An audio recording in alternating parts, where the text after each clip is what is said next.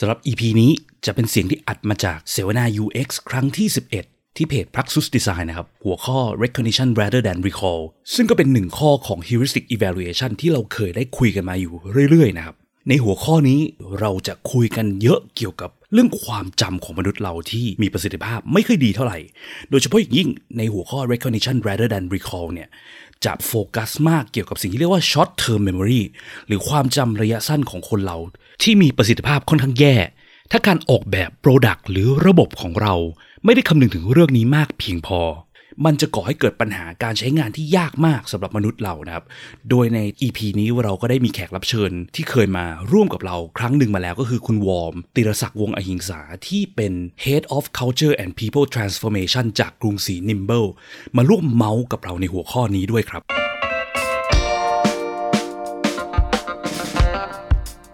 ยินดีต้อนรับเข้าสู่ผักสดพอดแคสต์รายการที่จะพูดถึงการพัฒนาโปรดักต์ให้ดีที่สุดสำหรับลูกค้าของคุณ เพื่อธุรกิจที่ยั่งยืนกว่าด้วยกระบวนการ user experience design และ research กับผมพิษพิจารณาลัตนาที่คุณ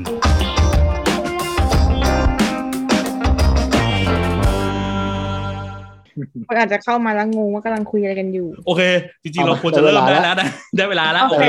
อะโอเคคุณงั้นเดี๋ยวครับมินชิญเริ่มเลย โอเคค่ะ ตอนนี้เราจะเริ่มกันแล้วนะคะ ก็คือ สวัสดีค่ะ ก่อนอื่นก็ขอต้อนรับเข้าสู่เสวนา UX กันอีกครั้งนะคะ ครั้งนี้ก็เป็นครั้งที่สิบสิบเอ็ดแล้วอืมนะคะอ่าวันนี้ดิฉันนะคะสสิการนะคะ หรือมินก็รับหน้าที่เป็น ผู้ดำเนินรายการในครั้งนี้นะคะ แล้วก็วันนี้นะคะเราจะคุยกันเกี่ยวกับเรื่องของ recognition rather than recall ค่ะ ที่อยู่ในซีรีส์ของ heuristic ข้อที่เจ็ดนะคะ ค่ะ ก่อนอื่นเลยแล้วก็เป็นธรรมเนียมนะคะ ว่าเราคุณจะคุณขอมินแนะครับข้อข้อนำข้อที่หกครับ ข้อที่หกอ้าวตัวในโปสเจ็ดเตอมันร์คือขียนข้ที่ flexibility เจ็ดเห็นไหมยูเซอร์จำไม่ได้หรอก ใช่ครับ อันนี้ก็เป็นใช้ user จำตัวตัวอย่างนะว่าเอ่อ memory คนเรามันให้ recall เลขตรงๆ มันจำไม่ได้ใช่ไหม ในโปสเตอร์เป็นข้อที่เจ็ดค่ะพี่พีทอันนี้คือเราตั้งใจใช่ไหมคในรับโปสเตอร์มันไม่ผิดโปสเตอร์อะมันเขียนว่าอันเนี้ยเป็นครั้งที่เจ็ดเป็นครั้งที่เจ็ดนะแต่ว่าแต่ว่ามันคือข้อที่หก คือคือเราไม่ได้จัด What? เรียงข้อหนึ่งสองสามสี่ห้าหกไงเราจัดแบบแรนดอมเดี๋ยวก็แล้วแต่แขกรับเชิญเราเลือกใช่ยากจัง โอเคค่ะ ข้อที่หกค่ะ ต่อมาเราครับจะขอแนะนำบริษัทพักซุสนะคะ อันนี้ก็คือตามธรรมเนียมกันเล็กน้อยนะคะ ก็คือบริษัทเรานะคะ เป็นบริษัท UX Consulting Agency ที่โฟกัสไปยังการช่วยบริษัทต่างๆ แก้ปัญหาด้าน User Experience โดยการทำ Research Testing การทำ Interaction Design เพื่อสร้าง Digital Product ที่ใช้งานง่าย และตอบโจทย์ User ที่สุด เพราะเราเชื่อว่าการที่เราทำให้ธุรกิจเนี่ยสนใจ User มากขึ้น แล้วก็ใส่ใจเพื่อลูกค้ามากขึ้นเนี่ย ก็จะทำให้ธุรกิจนั้นนะคะ ยั่งยืนยิ่งขึ้นไปด้วยค่ะ โอเค วันนี้นะคะแล้วก็มีแขกรับเชิญพิเศษที่จะมาคุยกับเราเช่นเดิมนะคะ แขกรับเชิญคนนี้ก็คือได้ให้เกียรติมาร่วมพูดคุยกับเราเป็นครั้งที่สองแล้วนะคะ ก็ขอให้พี่วอร์มแนะนำตัวหน่อยค่ะสวัสดีครับ ครับก็วอร์มครับ ติรศักดิ์วงศ์อหิงสาครับ ก็ตอนนี้เป็นเอ่อ Head Culture and People Transformation ที่กรุงศรี Nimble ครับ ครับ ก็อืมครับ ขอบคุณครับ คุณจบอกบแล้เป็นวเซเลบริตี้ที่อยู่ในวงการนะครับ เรียกเอาเรียกว่าไม่อะไรใช่นะอินฟลูเอนเซอร์ทางสายสายไอทีนะสาย tech อ่าเชื่อว่าทุกคนเทคโนโลยีต้องคุ้นหน้าคุ้นตาพี่วอร์มกันมาพอสมควรนะคะ ที่มาดูไลฟ์ของเราในวันนี้ โอเค ต่อไปนะคะ ก็จะให้ speaker ค่ะประจำนะคะ คนอื่นๆได้แนะนำตัวหน่อยค่ะ เริ่มที่พี่พีทได้เลยค่ะ สวัสดีครับ พีทนะครับ พิจารณารัตนาธิกุลเป็น founder design research director ที่พักสุดดีไซน์นี่เองครับถ้าใครได้เคยเข้ามาเห็นเสวนาน่าจะเห็นคุณหน้าไอ้ไอหมอนี่อยู่นะฮะอืมน่าจะ recognize หน้าผม บ้างไม่มากก็น้อยนะฮะโอเคค่ะอะคนต่อไปนะคะ พี่พัทค่ะครับสวัสดีครับ ผมพัฒนะครับ ผมพี่พัฒจำเริญพาณิชย์นะครับ เป็น lead UX อยู่ที่พลักซูดีไซน์ครับ โอเคค่ะ ก็ได้รู้จักอ่ารู้จักชื่อเสียงเรียงนามของ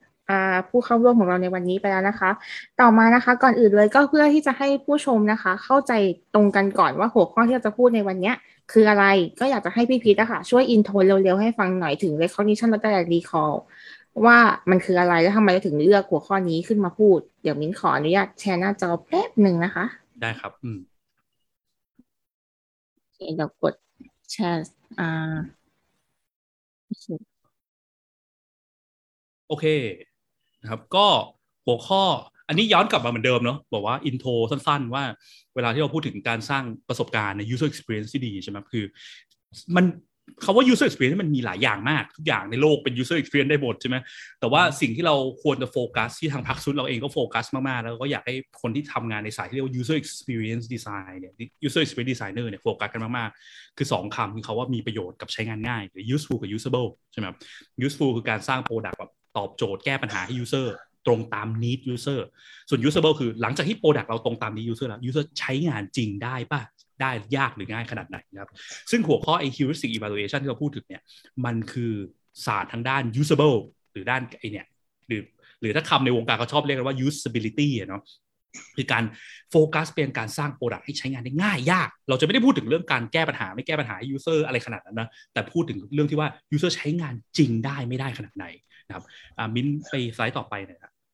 ไปสองสไลด์เลยก็ได้ไปอีกสไลด์เลยโอเคเพราะว่าจริงๆเออเลยไปละเออเพราะว่าจริง ๆ ถ้าเราพูดถึงคาว่า usability หรือ usable เนี่ย จริง ๆ แล้วเนี่ยคือมนุษย์เราเนี่ยมันมีความเหมือนกันตรงที่ว่าประสิทธิภาพการทำงานของส่วนต่างๆของมนุษย์เราอะมันเหมือนกันหมด และมันจะมีข้อจำกัดที่มันไม่ได้ดีมากเท่าไหร่ นะครับ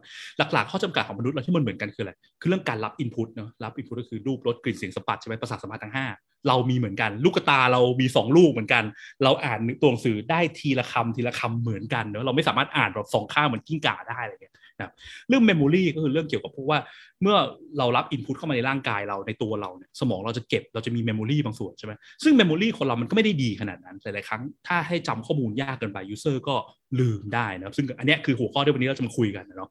เรื่อง output ก็คือเกี่ยวกับพวกการแบบควบคุมกล้ามเนื้อเนาะเช่นแบบว่าอะเราดีไซน์ปุ่มเราเล็กๆจน user ต้องแบบจับเมาส์แล้วเล็งเล็งจนมือสั่นเลยกว่าจะกดได้ มันก็ใช้งานยากใช่ไหมการควบคุมกล้ามเนื้อเราก็มีขีดจำกัดเหมือนกัน นอกจากนี้ก็จะมี 2 ข้อคือเรื่อง need กับ error need ในที่นี้ก็เป็นพวกแบบว่าเช่น user ต้องการที่จะแบบ back กลับไปแก้ในที่ที่แล้วได้บลาบลาหรือว่าเช่นเรื่อง error ก็เช่นเอ่อ user เนี่ยมีโอกาสทำอะไรผิดพลาดเสมอมือลื่นกดนู่นกดนี่การดีไซน์ให้ดี เราควรจะต้องดีไซน์แล้วก็ พยายามช่วยกันปัญหาให้ user หรือว่าถ้า user เจอปัญหาแล้วเราบอก user เพียงพอไหมว่าควรจะแก้ไขจากปัญหาที่เจอเนี่ยยังไงนะครับโอเค อันนี้คือคร่าวๆนะมนุษย์เราทุกคนมีข้อจำกัด 5 ข้อนี้เหมือนกันหมดนะครับโอเค ไปต่อหน่อยครับมินก็ฮิวริสติกมีทั้งหมด 10 ข้อนะเป็นหลักการที่ที่ถูก propose โดยคุณเจคอบนิวสันนะซึ่งเป็น หนึ่งในเจ้าของเว็บไซต์ NN Group นะเป็นเว็บไซต์ระดับตำนานที่บอกว่าเป็นรีซอสระดับโลกที่ใครสนใจเข้าไปศึกษาเพิ่มเติมได้มีทุกอย่างเลยก็เราพูดมาหลายข้อแล้ว ครั้งนี้เป็นครั้งที่7ใช่ไหมแต่เป็นข้อที่6นะข้อที่เราพูดถึงวันนี้คือข้อที่6มินไปสไลด์ต่อไปนะโอเค recognition rather than recall นะทีนี้ recognition rather than recall เนี่ยคืออะไรไปสไลด์ต่อไปนะครับหลักๆ เนี่ย หัวหัวใจหลักมันคือการจำของคนเราเนี่ย มันจะมี เวลาที่คนเราจำข้อมูลใช่ไหมแล้วคนเราดึงข้อมูลกลับมาใช้เนี่ยการดึงข้อมูลกลับมาใช้เนี่ยหลักๆเนี่ยมันจะมีการดึงอยู่2ประเภทเขาเรียกว่า recognition หรือ recognize กับ recall นะครับ recognition กับ recall ต่างยังไง recognition เนี่ยคือการที่ว่าสมมติว่าถ้า user ต้องจำข้อมูลอะไรบางอย่างเนี่ยการที่เรามีการแสดงข้อมูลบางเสี้ยวให้ user เห็นปุ๊บแล้วแบบ แล้วแล้วมันเป็นเขาเรียกว่าครูเนาะเป็นเป็นเงื่อนงำที่เห็นปุ๊บไปช่วยทริกเกอร์ดึงช่วยดึงข้อมูลออกมาอีกทีเนี่ยมันง่ายกับการที่แบบให้ user ดึงข้อมูลออกมาจากความว่างเปล่า recognize คือการที่แบบว่าเราไม่ให้ user ดึงข้อมูลออกมาท่งๆจากความว่างเปล่า แต่มีครูอะไรบางอย่างให้ user เห็น ส่วน recall คือการแบบถามจากความว่างเปล่าเลย ตัวอย่างง่ายๆก็เช่นนึกถึงข้อสอบเนาะข้อสอบช้อยเนี่ยส่วนข้อสอบช้อยมักจะง่ายกว่าข้อสอบเขียนเพราะอะไรเพราะข้อสอบช้อยมันเป็นข้อข้อสอบที่ มันจะมี user จะดึงข้อมูลกลับมาด้วยวิธี recognize เพราะมันจะมีช้อยใช่ไหมมี 4 ข้ออถามว่าผู้นำของประเทศนี้นี่นี่คืออะไรบางทีเราแบบคนไหนวะ ถ้าแบบให้เขียนคำตอบเปล่าๆเราจะเขียนไม่ได้ แต่ถ้าสมมติเราโชว์ชื่อมาเนาะแบบว่าโจไบเดนชื่อดูนชื่อเนี่ยอะไรเงี้ยบางทีเราเอ้ยโจไบเดนนี่ชื่อคุ้นๆเหมือนน่าจะใช่คนนี้นะอะไรเงี้ยการที่เราเห็นข้อมูลเซี่ยวๆเนี่ยมันช่วยให้เราเอาข้อมูลนี้เข้าไปสแกนในสมอง แล้วดึง แล้วเราไปเช็คว่าเราเคยเรียนรู้ข้อมูลนี้มาก่อนหรือเปล่า ซึ่งมันจะช่วยให้เราดึงข้อมูลกลับมาใช้ได้ง่าย แล้วแล้วมันจะง่ายกว่าการให้ recall จากความว่างเปล่านะครับหลักการเดียวกันเนี่ยมันก็ apply ใช้กับการดีไซน์กันก็คือ อย่าพยายามให้ user ต้องจำข้อมูลหลากหลาย เช่น หน้าหนึ่งเราบอกข้อมูลอย่างหนึ่งแล้ว user ต้องเอาข้อมูลนี้ไปใช้ในหน้าถัดไปพอไปหน้าถัดไปปุ๊บเราไม่โชว์ข้อมูลได้ให้เลย user ต้องแบบมันจะยากมากต่อ user นะ user แบบ เฮ้ยต้องทำอะไรนะ เพราะว่าอย่าไปคาดหวังว่า user จะจำข้อมูลเหล่านี้ค้างในสมองได้นานนะครับ มันไม่นานเลย โอเค งั้นมิ้นขอไปต่อนะครับ ซึ่งจริงๆ ต้องขออนุญาตเอ่อพูดเกี่ยวกับเรื่องเอ่อ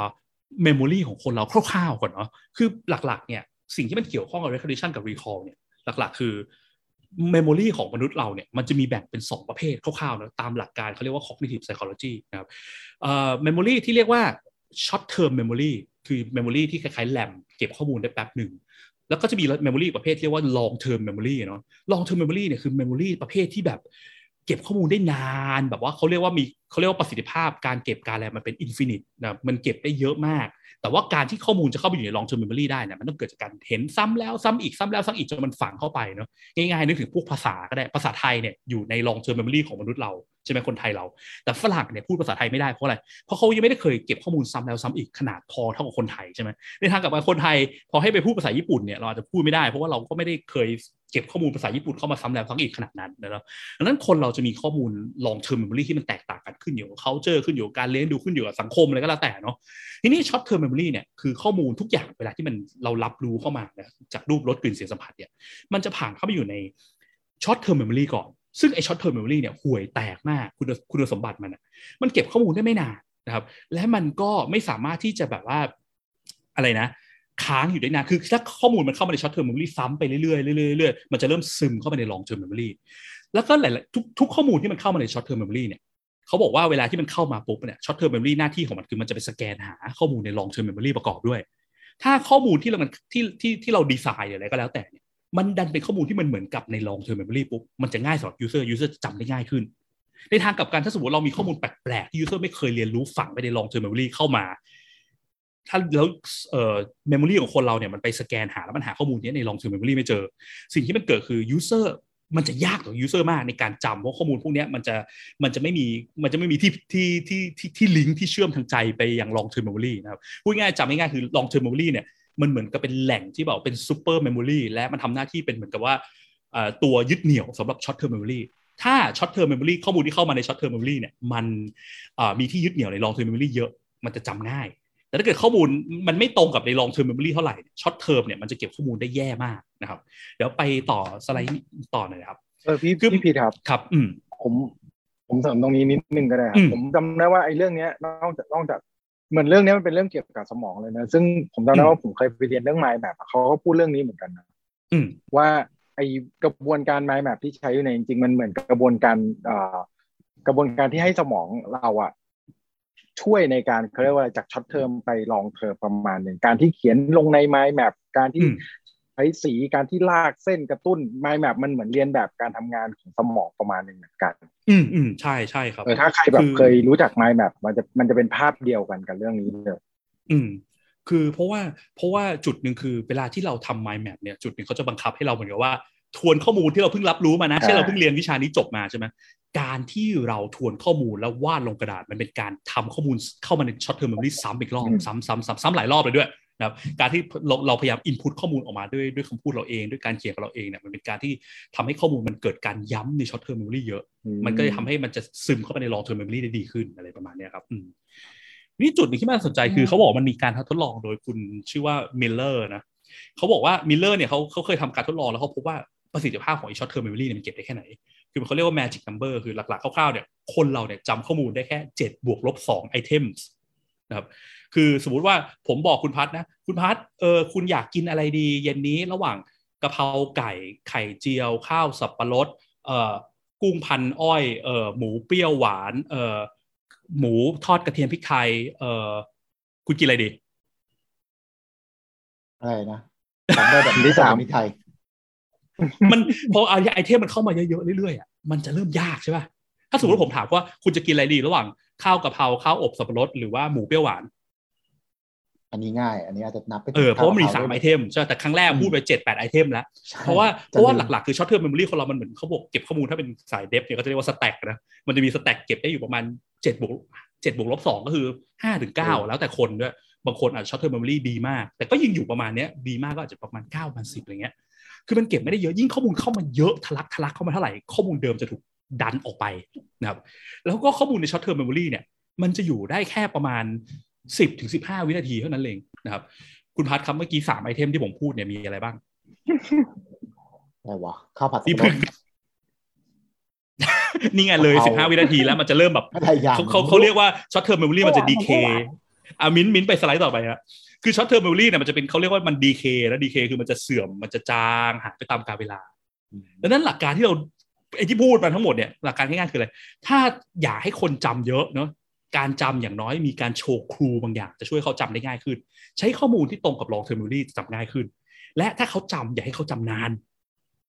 และอย่าเยอะ อย่านานและอย่าเยอะ นี่คือหัวใจหลักของการดีไซน์เนาะถ้ายิ่งนานและเยอะเนี่ยมันจะยิ่งยากนะเดี๋ยวมาดูตัวอย่างกันดีกว่าวันนี้เรามีตัวอย่าง นู่นนี่นั่นที่เราไปนั่งรวบรวมมาจากชีวิตประจำวันนะครับ ว่ามันมาแชร์กันว่าตัวอย่างที่มันตรงตามหลัก heuristic หรือว่าเบรกกฎ heuristic ในครั้งนี้มีอะไรบ้างนะครับ ก็สรุปเนาะคนเราห่วยในเรื่องการ recall recall recall คือการดึงจากความว่างเปล่า อย่าหวังว่า user จะจำอะไรใหม่ ๆ เยอะเขาจำไม่ได้หรอก ถ้าเป็นไปได้พยายามใช้ของที่ user เรียนรู้หรือฝังอยู่ใน long term memory อยู่แล้วบ่อย ๆ มันจะง่าย แต่ถ้าเกิดเราไปพยายามแนะนำอะไรใหม่ๆมาเยอะๆเนี่ยมันจะยากนะครับเดี๋ยวมีตัวอย่างให้ดูอีกทีโอเคปะงั้นงั้นไปต่อเดี๋ยวฮะ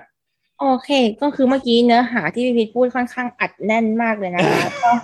ก็เดี๋ยวเราจะอย่างที่พี่พิทบอกเนาะเดี๋ยวเราจะมาคุยกันเรื่องว่าตัวอย่างของเรื่องของ recognition และ recall เนี่ย มันมียังไงบ้างก่อนเออจะเริ่มกันในตัวอย่างในชีวิตประจำวันของเราดีกว่า พี่ๆเคยมีใครเจอแบบ เรื่องเนี้ย เกี่ยวกับเรื่องพวกเนี้ยในชีวิตประจำวันไหมคะเดี๋ยวจะมาลองดู อันนี้ก่อนเลย อันนี้ของพี่พิษใช่ไหมคะ โอเค มาก่อนเลยคือ ตัวอย่างที่แบบจำฝังใจได้ได้มากเลยนะคือ หลาย ๆ ครั้งอะ เคยไหมเวลาไปหาหมอ แล้วแบบเขาก็จะแบบว่าบอกว่าเราเป็นโรคนู้นเรื่องนี้ใช่ป่ะแล้วทีเนี้ยมันก็จะมีแบบบางส่วนที่เขาจะแบบให้คำแนะนำเรากลับบ้านไปอย่าลืมไปทำนั่นทำนี่ทำนั่นเนาะทีเนี้ยถ้ามันสั้น ๆ น้อย ๆ อะแล้วมัน make sense อะ make sense คืออะไร มัน make sense ก็คือมันเหมือนกับสิ่งที่เราเคยเรียนรู้มาแล้วใน long term memory มันจะง่าย ใช่ป่ะแต่ถ้าเกิดมันมีอะไรที่มันมีรายละเอียดเยอะ และไม่ไม่เคย make sense คือเราไม่เคยรู้เรื่องพวกนี้มาก่อนมันจะยิ่งยาก ตัวอย่างที่เคยเจอคือแบบบางทีหมอบอกว่ากลับบ้านไปต้องทำอย่างนี้นะนี่นี่นี่นี่นี่บอกมาเป็นชุดอะพอมาเป็นชุดมันมันจำไม่ได้ ตัวผมก็เคยเจอเองเลยคือผมอะเคยผ่าตัดเข่าเอ็นหัวเข่าขาดเมื่อแบบสมัยเด็กๆ ทีเนี้ยพอเวลาผ่าเสร็จปุ๊บเนี่ย มันก็ต้องทำกายภาพบ่อยๆแล้วคือช่วงแรกมันจะเดินไม่ได้ใช่ป่ะ หมอเขาบอกต้องทำกายภาพนะ วันจะออกจากโรงพยาบาลเขาก็มายืนสอนแบบท่านี้นะสามสามสี่ท่าทำอย่างนี้ทำอย่างนี้จำนวนนี้เท่านี้นี่พูดปากเปล่าเลย สิ่งที่เกิดคืออะไรกลับบ้านไปวันเดียวก็ลืมแล้วลืมจดด้วย แล้วคือยุคนั้นอะ ยังยังไม่มีมือถือไม่มีอะไรทั้งนั้นนะจดโน้ตจดอะไรไม่ได้มือถือนี่ยังเป็นแบบสามสามหนึ่งศูนย์คนรู้หมดว่านานแค่ไหนนะครับ คือมันไม่ได้จดแล้วพอผ่านไปสักพักมันจำไม่ได้ ต้องทำกี่ทีวะ เราต้องทำนะทำท่าอะไรบ้างนะจำได้คร่าวๆว่ามีสองท่าอีกท่าหนึ่งที่ต้องทำแล้วมันต้องทำสามครั้งหรือเปล่าหรืออะไรเงี้ยนะแล้วพอมันจำไม่ได้สิ่งที่เกิดคืออะไรไหมผมก็เลยทำเท่าที่ตามเซนเนี่ยเจ็บแล้วไม่เอาดีกว่า พอแล้วสิ่งที่เกิดคืออะไรไหมพอผ่านไปสองเดือนอะกลับไปเช็คอัพอะกลายเป็นว่าเกิดพังผืดขึ้น เพราะทำกายภาพไม่พอ อืมคำถามคือมันผิดที่คนไข้ที่ไม่ยอมทำให้กายภาพให้พอ หรือผิดที่คนไข้จำข้อมูลไม่ได้ หรือผิดที่ หมอกับระบบที่เตรียมที่ไม่ได้คำนึงถึง point ที่ว่า short term memory มันจำข้อมูลได้ห่วย หรือผิดทุกคนเลย ไม่รู้เหมือนกัน อืม อันอันนี้มินเคยเคยเคยมีเคสเสริม แต่อันนี้อันนี้คลินิกนี้เขาค่อนข้างดีค่ะ คือตอนนั้นเคยไปฉีดโบท็อกซ์อะไรเงี้ยแล้วคือเขาก็จะแบบมีใบใบมาให้พี่พัดขำอะไรอะเขาก็จะมีใบมาให้ ทีนี้เขาก็จะมีใบเลยว่า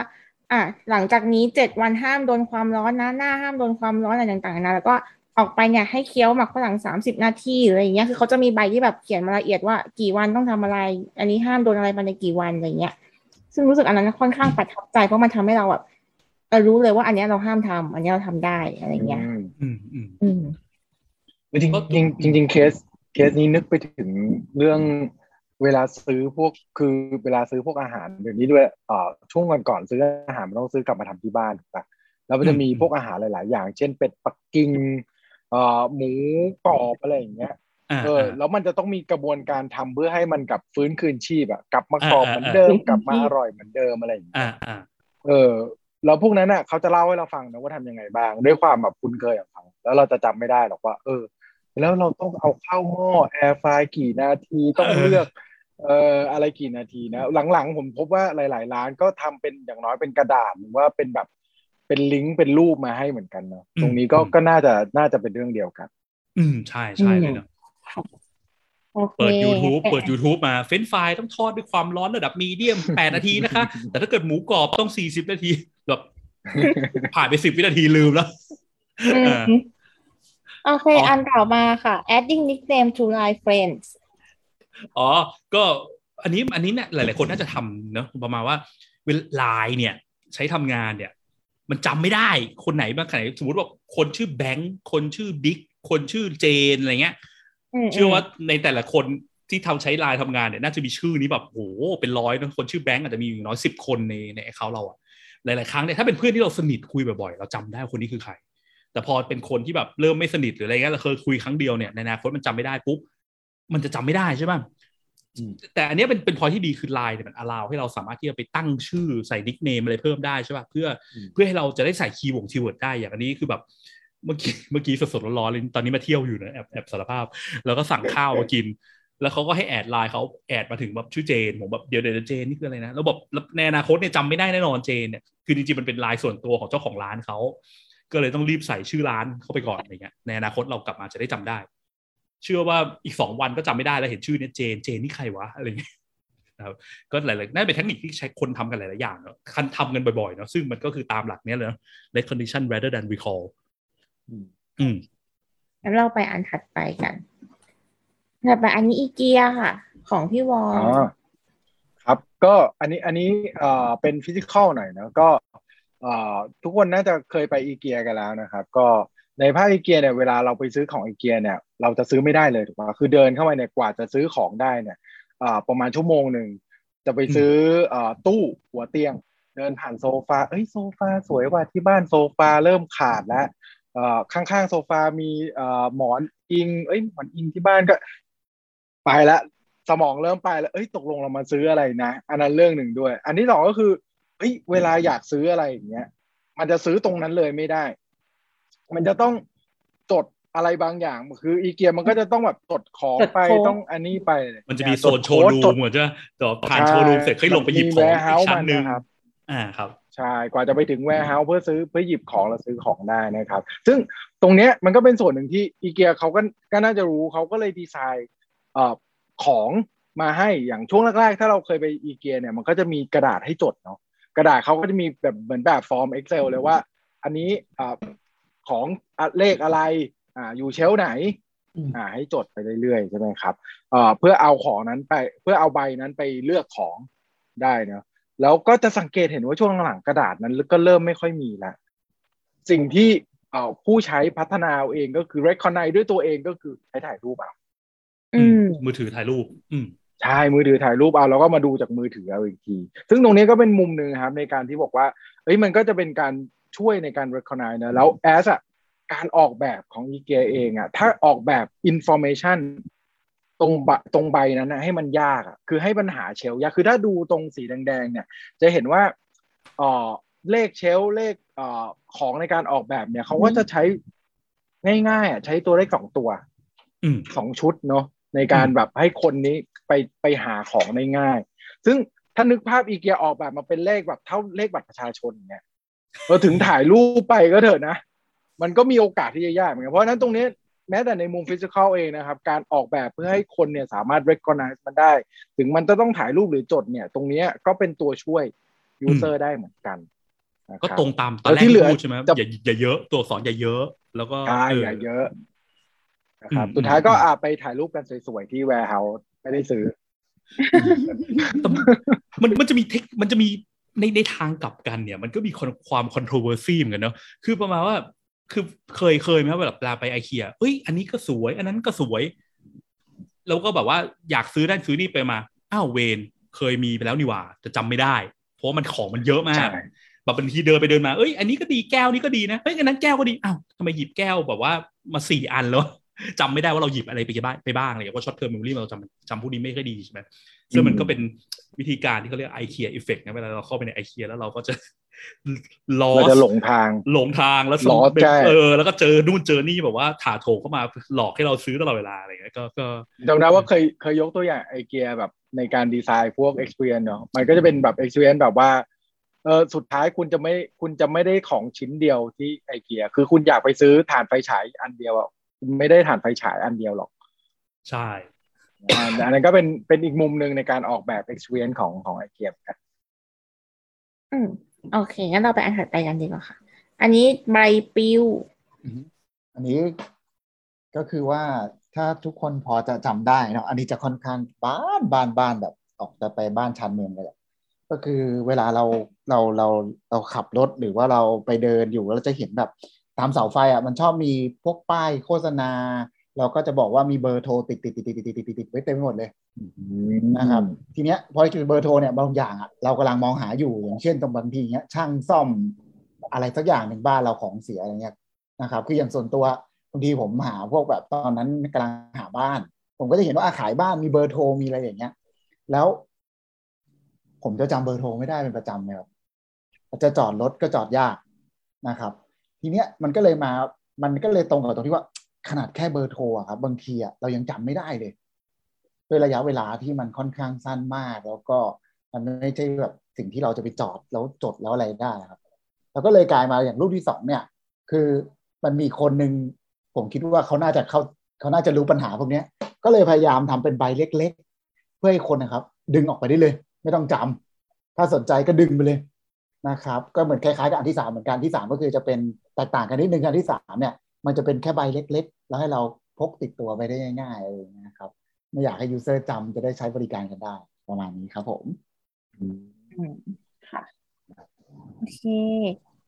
เมื่อกี้คุณศิวพรบอกว่าไอเกียอีเกียเมื่อกี้ที่ซื้อของนะคะเหลือดีกว่าขาดค่ะ เห็นด้วยค่ะ เห็นด้วยค่ะโอเคอ่าของผมต่ออีกเนาะอะเรื่องเช็คลิสต์ก็เหมือนกันครับ ก็มีปัญหาเหมือนกัน คือเนี้ยมีปัญหากับ ตัวเองเลยบางทีเวลาจะเป็นพ่อบ้านไปซื้อของโดนสั่งให้ไปซื้อของที่ตลาด อะพอโดนสั่งมาก็จะมาเป็นแถบเลยครับ เป็นสิบสิบรายการเลยจำไม่ได้แล้วครับ แต่ก่อนเนี้ย ผมเป็นคนขี้เกียจจดขี้เกียจอะไรเงี้ย ก็ต้องไปถ้าอย่างนั้นแล้วก็ถึงเวลากลับมาก็ของขาดครับซื้อไม่ครบ ก็จะโดนบ่นโดนอะไรเงี้ยก็เลยต้องใช้วิธีจดนะครับ ก็เลยบอกว่า ขนาดแค่ของที่เราใช้อยู่ในบ้านเป็นประจำอะพอถึงเวลาจริงๆครับ เรายังมีโอกาสลืมได้เลยนะ ราะว่าอินโฟมชันมันเยอะมากครับ เป็นสิบสิบรายการอะมันเยอะเกินไปที่แบบเราจะจำในสมองเราเองอะก็ต้องใช้วิธีการจดนะครับผมแล้วก็ผมคิดว่าตรงส่วนนี้เป็นส่วนแบบบ้านๆเนาะแต่อย่างฝั่งขวาก็เป็นตัวอย่างของแบบในพวกเป็นดิจิตอลและเป็นโลกดิจิตอลก็จะมีการแบบทำ list รายการขึ้นมาจะได้ไม่ต้องจดกระดาษก็แค่กด list ในดิจิตอลเลยนะครับ ก็ช่วยแก้ปัญหาเรื่องการลืมปัญหาอย่างหนึ่งอันนี้ก็จะไปเกี่ยวข้องกับ heuristic ข้ออื่นนะคือคนเราขี้เกียจจด เพราะเวลาอะไรเวลาจดเนี่ยหนึ่งคือมันต้องมีกระดาษใช่ไหมหรือไม่ถ้าจดในมือถือต้องเปิดมาก็ตั้งพิมพ์มันช้า อันนี้จะตรงกับ heuristic ข้อ flexibility and efficiency of use เนาะครับคือมันช้าทีเนี้ยวันก่อนอะผมก็ไปเจออะไรนะ Google อะเขาบอก Google มันมีฟังก์ชันแบบ เราใช้ Google Ad ของ to shopping list ได้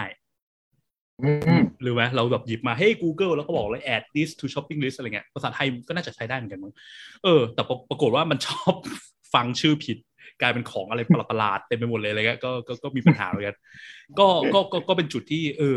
คืออะไรนะ ต้องโจทย์ใช่ไหมคือแบบ เราก็แบบพวกเวลาน้องๆ เข้ามาฝึกงานเข้ามาอะไรเงี้ยพี่ๆก็มาจะชอบสอนไหมอย่าลืมจด อย่าลืมจด อย่าลืมจดแล้วน้องๆก็จะมักจะไม่ค่อยจดกัน แล้วสิ่งที่เกิดคือลืมใช่ไหม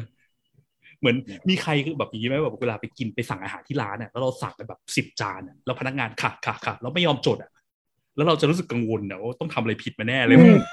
กังวลใช่ไหมเขาบอกจำได้ค่ะหนูจำได้ค่ะอะไรเงี้ยอันนี้ก็เป็นปรากฏการณ์ที่น่าสนใจนะคือ คือจริง ๆ แล้วอะคือเขาบอกว่าอย่างพวกนักจำอะที่แบบจำเลขได้เยอะๆอะมันไม่ได้เกิดจากการที่ว่า short-term memory หรืออะไรเงี้ยเขามาดีเขาอาจจะดีแหละ แต่ว่ามันไม่ได้แปลว่า short-term memory เขาจำได้แบบสี่สิบ item สามสิบ item ได้นะ แต่เขาบอกว่าพวกนี้เขาถูก train วิธีการจำให้มันให้มันสามารถ ชังรวมของเป็นเป็นเซตเซตเป็นซีรีส์ได้ได้ดีขึ้น อืมอันนี้อันนี้ผมฟังมาจากเอ่อตอนไปเรียนเรื่อง mind map เลยครับ เป็นอาจารย์เป็นอาจารย์ที่เขาเรียกว่าเป็นนักจำระดับประเทศแล้วกันครับอืมอืมอืมอืมเขาบอกแท็กติกวิธีจำมาครับ เช่นเอ่อสมมติตัวเลขนะเอ่อเขาจะใช้ตามหลักสมองเมื่อกี้ที่ตอนแรกที่พี่พีชพูดเลยครับ คือเขาจะเขาจะเอาไปแมปกับ long term memory เช่น ถ้าพูดถึงเลขหนึ่งเขานึกถึงอะไร อืมอืมอ่า พูดอ่า พูดถึงเลขหนึ่งนึกถึงเอ่อธงชาติพูดถึงคือนึกอะไรที่มันเป็นภาพ นึกอะไรที่เขารู้จักอยู่แล้ว อ่า พูดถึงเอ่อสิบอ่า พูดถึงเลขเก้านึกถึงเลขอ่านึกถึงความโชคดีอะไรอย่างเงี้ยครับอืมเสร็จแล้วเนี่ยเวลาเขาเห็นตัวเลขอะเขาจะเขาจะ convert มันเป็นสิ่งที่เขานึกถึงทันที แล้วเขาจะจำอันนั้น อืมอืมอืมอืมเขาเขาจะจำของที่อยู่ใน long term memory เช่น มีตัวเลขมาหนึ่งชุดไอ้สิ่งที่อยู่ในหัวเขาตอนนั้นคือภาพทั้งหมด ทั้งชุดนั้นเลย เสร็จแล้วตอนคนถามเขาก็ convert สิ่งที่เขาจำได้ในหัวนั้นนะออกมาเป็นตัวเลข อืมอืมซึ่งมันก็จะไปไปรวมกับทฤษฎีที่ว่าคนเราอะจำภาพได้ง่ายกว่าจำตัวหนังสือหรือตัวเลขอืมอืมอือืมมอย่างเงี้ยครับโอเคเก่ง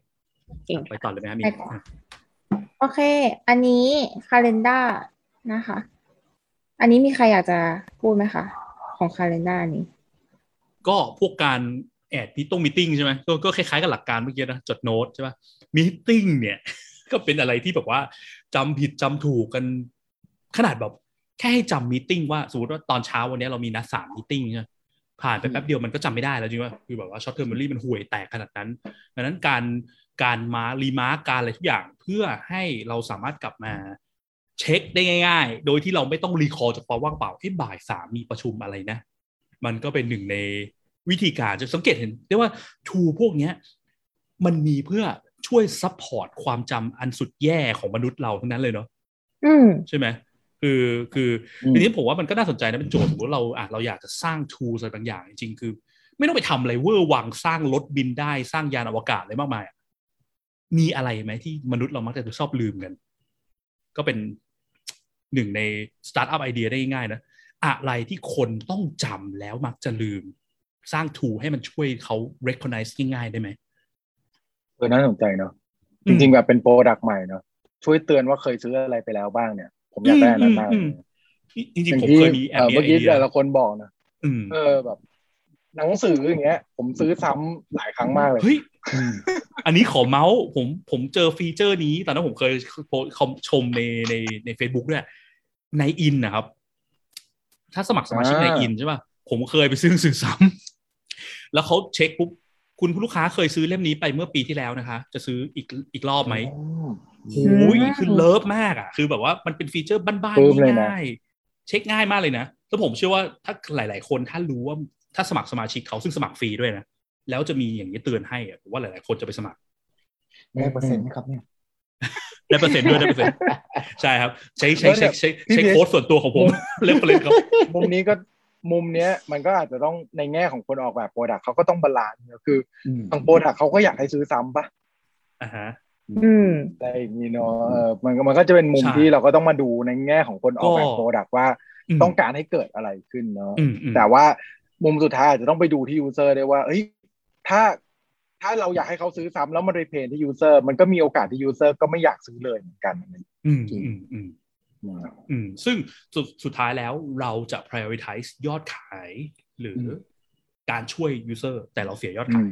อะไรสำคัญกว่ากันเออถูกแล้วอืมครับ แต่อันนี้มันก็จะมีบางบางบางบางที่อันนี้ลองลองลองโยนไม่แน่ใจอืมเพิ่งคิดได้เมื่อกี้ว่า ถ้าอย่างบางที่อย่างเงี้ยค่ะเขาจำในสิ่งอะอย่างเมื่อกี้มันเป็นเรื่องหนังสือเนาะเราอาจจะไม่ได้ซื้อซ้ำเพื่ออ่านกันบ่อยๆแต่ถ้ามันเป็นเรื่องแบบอืมอาหารขนมหรืออะไรเงี้ยค่ะอันนั้นซื้อที่ซ้ำเขาได้จำให้เออ ซื้อซ้ำได้อย่างเงี้ย มันจะแบบทำให้แบบว่าเพิ่มยอดมันจะช่วยขายใช่ช่วยได้มากจะมีขึ้นมุมไหมด้วยไหมจริงๆจริงๆตัวอย่างที่ที่พูดถึงเมื่อกี้ก็นึกไปถึงพวกแอปเอ่อ delivery เนอะอืมอืมเออเราแบบเฮ้ยเคยกินเมื่ออาทิตย์ที่แล้วมันคืออะไรนะอืม ใช่ใช่ใช่อ่าแล้วมันก็จะมีอืมพวกแบบ list ว่าเอ้ยไอ history order หรือว่าหลาย ๆ แอปตอนนี้มันขึ้นมาเป็นบาร์เลยนะว่าเอ้ยเออคุณเคยสั่งอะไรไปแล้วบ้างอะไรเงี้ยผมว่าตัวอะถ้าในมุม product แบบนั้นนะตัวนี้จะช่วยอืมอืมจริงอืมเพราะว่าอืม product แต่ละประเภท use case มันไม่เหมือนกันใช่ไหมคำถามคือเราควรต้องถามว่าแล้ว use case ของ product เราอะ user เราอะเขามีการซื้อแบบไหน ซ้ำหรือไม่ซ้ำ ถ้าซื้อซ้ำบ่อยๆ เนี่ย การทำให้เขา access เห็นพวกนั้นง่ายๆ เร็วๆ เนี่ยมันสำคัญเนาะอืมอืมอืมเคยเจอไหมบางระบบนี่แบบโอ้โห คือซื้อซ้ำบ่อยมากอะของประเภทเนี้ยแต่กว่าจะหาหน้าที่แบบคุณเคยซื้อไปแล้วอะซ่อนไปเนี่ยขึ้นอยู่ pop-up แบบเต็มไปหมด pop-up product ที่เราไม่สนใจอะมันก็จะกลายเป็น pain เนาะอืมโอเคอืมอืมต่อโอค่ะเคฮะอันนี้ adding to shopping cart อันนี้ของมินเองคือมินอะ จะมีความแบบว่า add ของเข้าไปใน shopping cart ไว้เยอะ ๆ ก่อน เพราะว่าเราจำไม่ได้หรอกว่าเราจะซื้ออะไรบ้างแล้วเวลาเราซื้อทีอะเราจะซื้อทีเดียวหลายๆอันไปเลย เพราะมันใช้โค้ดส่วนลดอันหนึ่งแล้วมันจะได้ลดทั้งหมดทุกอันอะไรอย่างเงี้ยแต่ว่าถ้าเราจะไปกดซื้อทีเดียวตอนที่แบบจะซื้อแล้วอะเราจะจำไม่ได้ว่าเอ้ยอันนี้อยากได้อันนี้อยากได้อันนี้อยากได้อะไรเงี้ยก็เลยจะ add เข้าไปเก็บไว้ก่อนให้มันเป็นเหมือน checklist ของเราในนี้ไปเลยอะไรเงี้ยถ้าเห็นก็คือ add ไปจนแบบสองร้อยกว่าอัน ก็ไม่ได้กลับไปซื้ออันหลังๆอยู่ดีอ่าอ่าอ่าโอเค อันต่อมาจำด้วยกล้องค่ะอือหือที่จอดรถอันนี้ขงผใช่ไหมที่จอดรถ อันนี้จริงๆมันก็ต่อยอดมาจากที่คุณวอร์มเล่าให้ฟังแหละ ของอีเกียเนาะเพราะปกติ user ครับจำเรื่องพวกเนี้ยไม่ค่อยได้หรอก เวลาไปจอดรถแต่ก่อนเราก็คิดว่าเอ้ยมันง่ายแหละ แต่ว่าโดยส่วนตัวเคยเจอครับ จอดรถแล้วหารถตัวเองไม่เจอนึกว่ารถตัวเองหาย อืม เออเพราะเราจำไม่ได้ เราก็เดินหาเสียเวลาหากับแฟนแล้วก็แบบเฮ้ยเธอรถหายว่าวะคือตกใจมากอะ แบบจะไปแจ้งความแล้วอะ จนเดินหาอยู่สามสี่ชั้นถึงถึงจะเห็นนะครับ ก็เลยใช้เธอวิธีการเธอจำผิดนี่ใช่ไหมใช่แล้ววิธีการนี้รู้มาจากไหนคดีรู้มาจากคนรู้จักกันเขาแนะนำบอกเนี่ยทุกทีจอดรถอะเขาจะจอดรถ จอดชะถ่ายรูปชั้นไว้ว่าจอดตรงไหนอืมมันจะได้ไม่งง เออ ผมก็ว่าเออมันมันก็ช่วยจริงๆนะเพราะจริงๆแล้วสุดท้ายเวลาเราไปเดินเล่นนะครับเราจอดรถลงไปเดินแค่แป๊บเดียวที่คุณพิษบอกอะ สิบวิสิบห้าวิ เราก็ลืมแล้ว แล้วนี่เราไปเดินไปชั่วโมงอะออกมาเบลอร์เลยครับ ยิ่งจำสีเห็นสีไหมเคยจำสีเหมือนกันนะชิบหายแต่ละชั้นใช้สีเหมือนกันเลยงงกว่าเดิมอีกครับ ก็เลยใช้วิธีการถ่ายรูปนี่นะครับ ผมว่ามันช่วยได้ดีแล้วก็เลยคิดว่าการใช้กล้องเนี่ยน่าจะช่วยจำเรื่องพวกนี้ได้ดีเหมือนกันครับ จริงๆไอ้เรื่องที่จอดรถเนี่ยมันเป็นอืม area เรื่องที่จอดรถอะผมว่ามันเป็น area ที่แบบถ้าใครอยากทำสตาร์ทอัพแล้วผมว่ามันมี opportunity เยอะนะอือหือ เพราะว่าเรื่องความจำคนเนี่ยแหละ เราเรามักจะเจอเคสอะไรที่ลืมอะไรกันบ้างอะจับจำที่จอดรถไม่ได้จำที่จอดรถไม่ได้จำชั้นไม่ได้จำจำไม่ได้ว่าบัตรบัตรที่บัตรจอดอยู่รที่ถเอาไปไหนทิ้งไว้ไหนเออลืมไว้ในรถหรือเปล่าอะไรเงี้ยใช่ป่ะคือมันใช่จะมีความลืมลืมลืมลืมไปหมดเลยเพราะว่าอะไรเพราะมันเป็นแบบหนึ่งคือ เอ่ออะไรอะ มันเป็นข้อมูลแบบ มันเดนเนาะคือทั่ว ๆ ไปคือคือคืออีกอย่างหนึ่งนะปรากฏการณ์เกี่ยวกับเรื่องเอ่อเมมโมรีของคนเราอะยิ่งอะไรที่มันไม่สำคัญไม่สิ่งที่พิแคนในชีวิตเท่าไหร่ หรือเราทำบ่อย ๆ เท่าไหร่อะเราจะยิ่งจำได้แย่ลงเรื่อยๆ เพราะอะไรเพราะมันเกิดบ่อยมาก หน้าที่ของสมองคนเรามันทำการแบบมันมันมันพยายามเขาเรียกว่า abstract ข้อมูลไงเหมือนกับสมมติถามว่า เอ่อมิ้นท์วันนี้ส่งไลน์ไปแล้วกี่เมสเซจส่งไปว่าอะไรบ้างโอ้โหโอ้โหโอ้โหโอ้โหใครจะไปจำได้เพราะว่าอะไรเพราะว่าการส่งไลน์มันมันเดนมากเนอะมันทำอยู่นั่นแหละทำไปเรื่อยยิ่งยิ่งอะไรที่มันเจเนริกทำบ่อยมากอะมันจะยิ่งจำแย่ ซึ่งคนที่ขับรถกับการเข้าไปจอดรถในที่จอดรถเนี่ย มันค่อนข้างมันเดนอะเนาะอืมเออ แต่ถ้าเกิดสมมติในจังหวะที่เข้าขับมาจอดวันเนี้ย แล้ว มีคนวิ่งมาแล้วเอาคอนฟาดกระจกแตกเนี่ยเราจะจำได้ดีมากว่าใช่ว่าจอดที่ไหนเพราะว่ามันไม่มันเดนอีกต่อไปไงถูกแต่ว่าวิธีแก้ไม่ใช่ว่าเอาคอนไปฟาดรถของคนขับรถนะ แต่ว่าหมายถึงว่ามันเป็น area opportunity ที่มันมี opportunity opportunity เยอะอะว่าเราจะแก้ปัญหาการจำไม่ได้ของคนยังไงได้บ้างครับอืมอืมอันนี้มีคอมเมนต์จากทางบ้านค่ะ คุณน้องบอกว่าบางทีก็โรคจิตรู้ว่ามีมือถือถ่ายรูปได้ แต่ก็ขี้เกียจอยู่ดีอืมชาเลนจ์ตัวเองว่าจะจำได้หรือเปล่า เออือม แล้ววันนั้นก็เลยกลับห้าทุ่มหาไม่เจอ อันนี้เออแต่ว่าเอออันนี้มันก็เป็น controversy ที่ที่เหมือนคล้ายๆเมื่อกี้เลยเนาะการจำอืมกับการแบบพยายามจดโน้ตอะข้อเสียที่เราไม่ค่อยทำกันเพราะอะไรเพราะมันช้า เพราะมัน efficiency เนาะจริงๆข้อ contradiction มันคือเรื่อง efficiency กับเรื่องจำมากกว่าเนาะเอออืมอืมอืมโอเค ไปต่อค่ะด้วยความรวดเร็ว อะต่อไปที่โอจอเคดรถก็จริงๆก็ต่อครับ ต่อจอดรถต่อยอดอะต่อยอดเรื่องที่จอดรถก็มีเอ่อที่ โรงพยาบาลบำรุงราษฎร์อะไรนะครับก็พยายามแก้ปัญหาผมก็จะว่าเขาพยายามแก้ปัญหาในการจับที่จอดรถไม่ได้เดี๋ยวเอ่อแทนที่จะแบบเป็นเอ่อสีแล้วก็มีตัวหนังสือ ก็ทำเป็นผลไม้แทนนะครับอืมแบบจอดชั้นสตรอเบอรี่ จอดชั้น เอ่ออะไรอะจอดชั้นกล้วยจอดชั้นอะไรอย่างเงี้ยครับ ก็ก็จริงๆเออก็ช่วยระดับหนึ่งเข้าไปเจออย่างน้อยเราก็แบบ เออเฮ้ย มันเตะตาเนอะเฮ้ยชั้นนี้กำลังแบบหาดูชั้นนี้อะไรนะเออสตรอเบอรี่ว่ะแล้วแบบมันก็สร้างความแตกต่างในแต่ละชั้นได้ด้วยนอกจากเป็นแค่สีอย่างเดียวนะครับ จะถ่ายรูปไปเนี้ยมันก็มันก็ช่วยช่วยได้ระดับหนึ่งนะครับเพียงแต่ว่าที่จริง ๆ ที่ที่พี่พีชบอกอะเออผมเคย ผมเคยเจออยู่ที่หนึ่งแบบแก้ปัญหาแบบบ้านๆเลย คือ แต่ตอนนั้นเขาแบบอาจจะไม่ได้ใหญ่มากนะเขาก็มีรอปภประจำชั้น อืม เออรปภเป็นคนช่วย เขาเหมือนกับมีบัตรอะจดให้ จอดมเอ่อ B สอง B สองทำห้านะครับอืมอืมอืมอืมเออ แล้วเขาก็จดเหมือนเนี่ย เอาแปะไว้กับบัตรในจอดรถนะครับ อะไรประมาณเนี้ยอืมเออ อันนี้เอออันนี้ดีนะเฮ้ยเออ มันทำให้ผมชอบเริ่ม realize นะคืออะเมื่อกี้ขอต่อเมื่อกี้นะที่พูดเรื่องสตาร์ทอัพเกี่ยวเรื่องการจำอะการแก้ปัญหาการจำไม่ได้มีแค่ช่วย recognition อย่างเดียว แต่ต้อง recognition บวก efficiency สองอย่างต้องมาคู่กันใช่ป่ะต้องจำแบบง่ายๆ แบบไม่ใช้ effort เยอะเพราะว่า effort เยอะปุ๊บคนจะขี้เกียจแล้วขี้เกียจทำมันดี แล้วคนจะชอบคิดว่าฉันจำได้อืมใช่ไหมอืมอืมอืมใช่อืมโอเคไอ้เรื่องงั้นเราไอ้เรื่องสตรอเบอรี่เนี่ยขอแอบถามมาสิคุณวอร์มแล้วมันมันช่วยแก้ปัญหาได้จริงไหมคือสองมุมผมผมรู้สึกว่าเกิดถ้าเป็นแบบครั้งแรกๆอะ มันแอ t แทกคืออย่างที่พี่วิชบอกอะ มันไม่ใช่มันเขาเรียกว่าอะไรมันไม่ได้ เจอแบบออโตเม e ซิสเต็มที่ปกติเราไปจอดเออเราไปจอดที่อื่นอย่างเงี้ยออโตเม e ซิสเต็มเราคือแบบเฮ้ยอ๋อนี่ B สอง B สามถูกปะอืม B สองสีนี้ B สามสีนี้อะไรอย่างเงี้ยมแต่พอไปจอดอันนี้ปุ๊บเอ่อตามพื้นหรือว่าตามลิฟต์ตามเอ่อชั้นเนี่ย มันก็จะเป็นแบบเป็นเขาเรียกว่าอะไรเป็นรูปสตรอเบอรี่แบบนี้เลยอืมอืมอืมเออเออผมรู้สึกว่ามันมันเห็นแล้วมัน เอ้ย มันเตะตา พอมันเตะตาปุ๊บมันกระตุ้นทำให้เรารู้สึกอยากอยากจำอะ อืมอืมอืมเออแทนที่เราจะมองผ่านอืมอืมอืมๆแต่จริง ๆอะถามว่ามันแก้ปัญหาได้ทั้งหมดไหม ผมก็ยังรู้สึกว่า เออชั้นจอดรถมันก็แบบเออมันก็มีโซนด้วยเนาะอืมอืมอืมสตรอเบอรี่โซนสองอะไรอย่างเงี้ย มันก็ต้องก็จำอาจอยู่จะดีมีโอกาสที่อ่าจำอยู่ดีอืมอะไรอย่างเงี้ยครับ ตรงนี้มันก็มันก็เป็นมุมหนึ่งเป็นมุมแบบเออเหมือนช่วยใช้สัญลักษณ์ในการกระตุ้น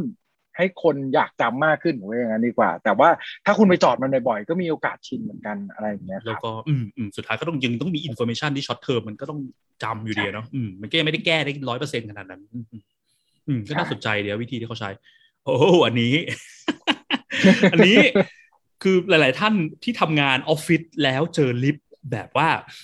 น่าจะเคยเจอนะคือลิฟต์ปกติเวลาที่เราใช้งานเนี่ยคือเราก็เดินเข้าลิฟต์ไปใช่ไหมแล้วก็เราก็กดปุ่มใช้ไปชั้นห้าไปชั้นเจ็ดอย่างเงี้ยอันนี้เป็นลิฟต์ที่เซนทันเวิลด์ครับจริงๆมันเก่ามากแล้ว คือผมอะไปต้องไปตอนนั้นไปคุยกับลูกค้าที่เมื่อแบบสิบเกือบสิบปีที่แล้วอะแล้วเจอปัญหาไอ้ลิฟต์เนี้ยคือมันเป็นลิฟต์ที่แบบว่าถ้าดูในรูปเนาะไอ้ตรงมิ้นท์เอาเมาส์ไปลองชี้ตรงซ้ายล่างหน่อยเดี๋ยวไอ้คนที่มันตรงใกล้ๆลูกศรเนาะเห็นปะไอ้ตรงคนนั้นน่ะคือวิธี flow ของมันคือตอนแรกอะคนเดินเข้ามาเนี่ยต้องมาที่แท่นตรงนั้นก่อน แล้วก็ต้องเอาบัตรแตะปี๊ดใช่ไหมสมมติว่าเป็น guest อะไรก็แล้วแต่เราไปแลกบัตรมาแล้วเงี้ยก็แตะพอแตะเสร็จปุ๊บ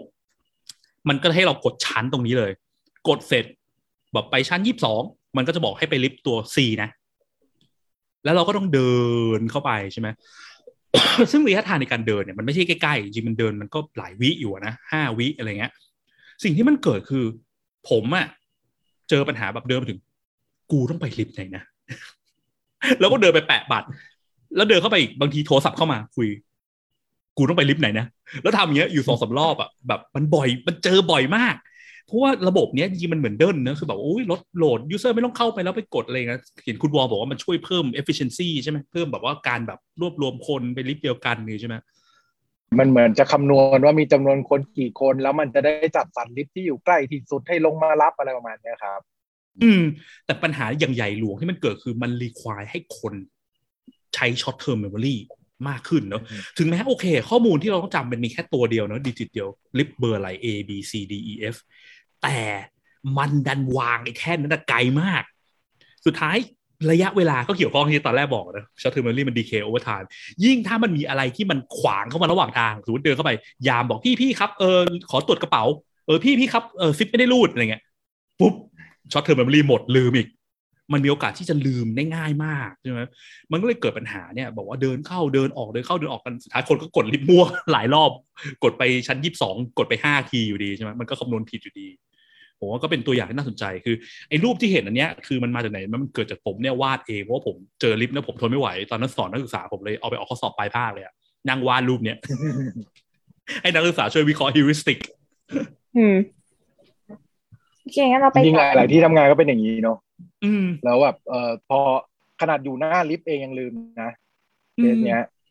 เออแบบเออตึ๊บเสร็จกดเสร็จเพื่อนทักเฮ้ยเป็นยังไงบ้างเดี๋ยวเราไปกินอะไรกันดีเอ๊ะเมื่อกี้อยู่ลิฟต์ไหนนะเอใช่อก็มากดซ้ำกันอีกทีหนึ่งอะไรอย่างเงี้ยใช่อืมอ่าโอเคต่อค่ะไปต่อเลยครับ อันนี้ โอเค ตอนนี้เนี่ย มาเที่ยวอยู่นะ background แปลกๆเนี่ยคือ พอมาเที่ยวเนี่ยถึงได้ realize เหมือนกันว่า โอ้โห เรื่องการท่องเที่ยวเนี่ยเป็นอะไรที่มีอินโฟ a t ชันที่คนต้องจำเยอะมหาศาลมากเนาะอืมจุดหนึ่งอะง่ายๆเลยก็ได้แค่การไปโรงแรมเนี่ยการเช็คอิน เวลาที่เช็คอินเนี่ยผมไปพักในโรงแรมเนี่ย ที่กระบี่เนี่ยนะเขาบอกว่าเขามาถึงบอกเขาเนี่ยเขากางแผนที่ให้ดูนี่แผนที่โรงแรมนะครับ คุณคุณเอ่อคุณเอ่อ พักอยู่ที่ห้องเบอร์นี้อยู่นี้อยู่ชั้นสองนะครับต้องทางเดินคือต้องเดินขึ้นแบบนี้ แล้วก็เดินลงบันไดนั้นแล้วก็ขึ้นขึ้นขึ้นวนวนแล้วก็ทีนี้เราจะมีที่นี่มีสระสามแห่งนะครับไอ้ที่แรกปิดเก้าสามทุ่มที่สองปิดทุ่มครึ่งที่สามปิดสองทุ่มนะครับ แต่สองทุ่มเนี่ยต้องเดินขึ้นไปที่ชั้นสองกูจำไม่ได้นึกออกไหมเสร็จแล้วทีนี้ผมก็ถามเขาว่า แล้วไอ้ข้อมูลพวกนี้มันมีเขียนแปะไว้ในห้องใช่ไหมครับอ๋อไม่มีครับ คือแบบก็คือ เออสุดท้ายสิ่งที่เกิดคือพนักงาน front น่ะต้องมานั่งเขียนอันเนี้ยใหม่ทุกครั้งให้ลูกค้าทุกคน เพราะมันไม่มีใครจำได้ใช่ไหมข้อมูลมันเยอะ คือผมว่ามันอันนี้มันเป็นจุดหนึ่งนึงคือสมมติเราดีไซน์พวก service design เนี่ยพวก system เนี่ยข้อมูลเยอะๆอย่างเงี้ยควรจะมีแปะไว้เรื่อยๆเนอะอย่าแบบอย่าไปหวังว่า user สาดข้อมูลใส่ทีเดียวแล้ว ลูกค้าเราหรือ user เราจะจำได้ทันทีจำไม่ได้หรอก แล้วก็อีกอย่างหนึ่งคือเอ่อไอ้พวกแบบว่าอะไรนะ ผมลืมเลยเนี่ยผมจะพูดอะไร short term memory เอ่เมื่อกี้จะพูดเลยวะเออจะจะบอกว่าอการโอเค เขียนข้อมูลแปะบ่อยๆอ๋อเราจะเอาอีกพอยที่อยากจะพูดคือ สังเกตอีกอย่างหนึ่งนะ ถ้าเรามีอะไรที่มันระบบ system เราอะมีอะไรที่แตกต่างจาก system ชาวบ้าน ที่ user เขาน่าจะรู้ข้อมูลเหล่านั้นอยู่ มีโอกาสสูงที่เขาจะจำไม่ได้ ผม realize point นี้ตอนที่แบบว่า พอเขาบอกว่าเวลาเช็คเอาท์มันไม่เหมือนที่อื่นอย่างเงี้ยปกติเวลาเช็คเอาท์ที่เราไปพักโรงแรมมันจะเป็นประมาณเท่าไหร่ก็เที่ยงใช่ไหมทีเนี้ยเกิดที่นี่มาบอกว่าอ๋อเราเช็คเอาท์สิบเอ็ดโมงครึ่งนะครับ มีโอกาสสูงที่จะจำไม่ได้พออีกวันหนึ่งเอ๊ะเที่ยงหรือสิบเอ็ดโมงครึ่งนะใช่ไหมทำไมเที่ยงมันถึงจำง่ายกว่า เพราะมันอยู่ใน long term memory ไงทุกที่เป็นแบบนี้หมด อันนี้ตรงกับข้อข้อสองนะ match between system and the real world ที่คุณวอลมาคราวที่แล้วด้วย การ rely on สิ่งที่มันเป็น stand สิ่งเป็น standard เป็นสิ่งที่ชาวบ้านเขาทำกันทั่วๆไปอยู่ใน long term memory ของ user จะจำง่ายมาก แต่เมื่อไรก็ตามที่เราไปเปลี่ยนอะไรแปลกๆเนอะมันแปลว่าเรากำลังเพิ่ม load ความจำให้ user ด้วยนะครับนั้นวิธีแก้ปัญหานี่คืออะไรหนึ่งพยายามเขียนข้อมูลที่มันแบบหลีกเลี่ยงไม่ได้อะยังไงมันต้องแปลกอะเขียนทุกที่เขียนบ่อยๆอยู่ในห้องให้ user ดูนู่นนี่นั่นสองคืออย่าไปเซตอะไรแปลกๆ ที่ไม่เหมือนชาวบ้าน มันจะจำยากแล้วก็จะยากต่อการใช้งาน ต้อง require short term memory เพิ่ม โอเคโอเคงั้นเราไปอันต่อไปกันดีกว่าค่ะ อันต่อไปอันนี้ก็คือเป็นเรื่องที่จะมาคุยกันว่าในเวลาที่เราดีไซน์ product เนี่ย มันมี practice ยังไงเกี่ยวกับเรื่อง recognition และ recall บ้างนะคะโอเค อันนี้ก่อนเลย safe favorite โอเค อันนี้เป็นของผมเองแหละ จริง ๆ ก็เจอกับตัวประจำทุกวันนี้ทำบ้านทำงานที่เราทำงานที่บ้านเนาะประชุมออนไลน์อย่างเงี้ยใช้ซูมใช้อะไรเงี้ยอย่างที่บริษัทของเรามันก็จะมีห้องที่เราต้องเข้าประจำ ซึ่งในซูมเองกับผมทำไม่เป็นผมไม่รู้มันยังไง แต่ปกติเราจะใช้ลิงก์มันนะครับ ลิงก์เข้าห้องซูมซึ่งไม่ต้องห่วงเนาะลิงก์มันแค่ลิงก์ยังลิงก์ง่ายๆอะยังจำลิงก์ URL แทบไม่ได้แล้วลิงก์ที่ gen ออกจากซูมนี่โอ้โห ตัวอักษรโคตรประหลาดอะอืมไม่ต้องคิดจะจำเลยจำไม่ได้แน่นอนครับอืมแล้วสิ่งที่ผมต้องทำทุกวันคือผมต้องกลับมาเพื่อเพื่อมาดูไอ้ลิงก์เนี่ยทุกวันทุกวันทุกวัน แล้วก็เลยน้องน้องที่ทำงานด้วยกันก็เลยแนะนำพี่ save favorite สิมันจะจำ ตัวอืม URL นี้ไว้ แล้วพี่จะสามารถเข้า meeting นี้ได้ตลอดโดยการกดเข้าไปแล้วกดปุ่มอีกอันหนึ่งอันเนี้ยก็เลยแบบเออ พอเราจำไม่ได้ save favorite ตรงเนี้ยมันก็ช่วยได้เนาะตอนที่เขาดีไซน์เขาคงคิดถึงเรื่องพวกนี้ ทีนี้ถ้าทางฝั่งขวามือมันจะเป็นเรื่องปกติครับเวลาผมไปเจอไปเจอ URL หรือเว็บไซต์อะไรที่มันดีๆอะครับในเกี่ยวที่เราเรื่องสนใจไม่ว่าจะถ้าดูอย่างเงี้ยมันก็จะมีทั้งพวก BitTorrent สมัยโบราณอะเนาะหรือไม่ก็จะเป็นแบบ UX ที่สมัยก่อนที่เริ่มไปศึกษาอ่านอะไรอย่างเงี้ยครับ อะไรที่ดีเราก็จะจำไว้ ว่าเราว่าว่าให้ให้เครื่องมันจำให้เพราะตัวผมเองผมจำไม่ได้หรอก จะให้มาจด URL ก็โอ้โหคงใช้พละกำลังเยอะครับ จด URL กว่าจะครบ แล้วจดผิดจดพลาดก็บ่อยนะครับ แล้วก็เข้าไม่ได้ การ favorite มันจะช่วยช่วยเรื่องพวกนี้หมดเลยก็เลยรู้สึกว่าเออการ save favorite มันมันช่วยให้เราจำได้ง่ายมากเลยครับ ผม ก็เลยเอาตัวอย่างนี้มาให้ดูครับ พอ favorite มากไปปุ๊บเราก็หา favorite ไม่เจอเราก็จำไม่ได้ถูกครับ favorite แล้วถูกถ้าดูจากหาขเฟลวาลิตมือไม่พเจออมัก็นเป็นพอมันเริ่มเยอะเห็นไหมครับโฟลเดอร์อีกเริ่มเยอะแล้วก็ UX UX UX UX อันไหนวะเออเออเอ๊ะคือจำไม่ได้อีกว่าเคยเฟลลิตไว้หรือเปล่าเงี้ยถูกถูกคือรับคืออันนี้มันเป็น point น่าสนใจคือผมคือมีคนเคยพูดนะว่ายุคเนี้ยมันไม่ใช่ยุคที่ เอ่อเรียกว่าอะไรอะเราควรมานั่งเจเนเรตอะไรใหม่ๆ เยอะๆคอนเทนต์เยอะๆกันขนาดนั้นแล้วสิ่งที่ มันเป็นปัญหาเยอะรุนแรงและยุคยุคนี้คือการที่เราจะสรุปรวบรวมข้อมูลที่สำคัญจริง ๆ ให้ user ได้ไง prioritize ข้อมูลยังไงได้บ้าง คือลดลดอินโฟ a t ชันให้ user ได้ยังไง ไม่ใช่แค่เพิ่มอย่างเดียวนะ เพราะว่าหลาย ๆ ครั้งอะที่เจอใช่ไหมแบบสายคอนเทนต์สายอะไรเงี้ยแบบเข้ามาวิคนเข้ามาเว็บนี้เราสาดข้อมูลให้ user เยอะๆเยอะๆเยอะๆอย่าเพิ่งสาดเพราะว่าทุกวันนี้ข้อมูลมันเยอะมากในในชีวิตประจำวันใช่ไหม การสาดมากเป็นการทำร้าย user มากกว่าเป็นการช่วยอืมอืมสิ่งสำคัญคือเราจะช่วยคนยังไง ช่วยฟิลเตอร์ช่วยกรุ๊ปช่วยอะไรเงี้ยเนาะมันถึงได้คนมันถึงได้ชอบพวกระบบแบบ ช่วยสรุปให้ฉันฟังหน่อยอะนะรายการแบบมีใน YouTube ที่ดังๆ ชื่อแฮชแท็กอะไรนะสรุปให้หน่อยเพราะคนไม่ว่างไม่ข้อมูลมันเยอะต้องไปนั่งอ่านไม่รู้อ่านยังไง หรือพวกเว็บไซต์ aggregator ช่วยรวบรวมข้อมูลในที่เดียวอะไรเงี้ยใช่ไหมครับอืมยิ่งรวบรวมได้ดีอะไรเงี้ยมันก็ยิ่งช่วยให้ชีวิต user ดีขึ้นอืม โอเคอันนี้ก็เป็นมุมเรียกว่าเป็นดิจิทัลโปรดักต์ตัวหนึ่งแล้วกันครับ ที่เอ่อใช้เรื่องของ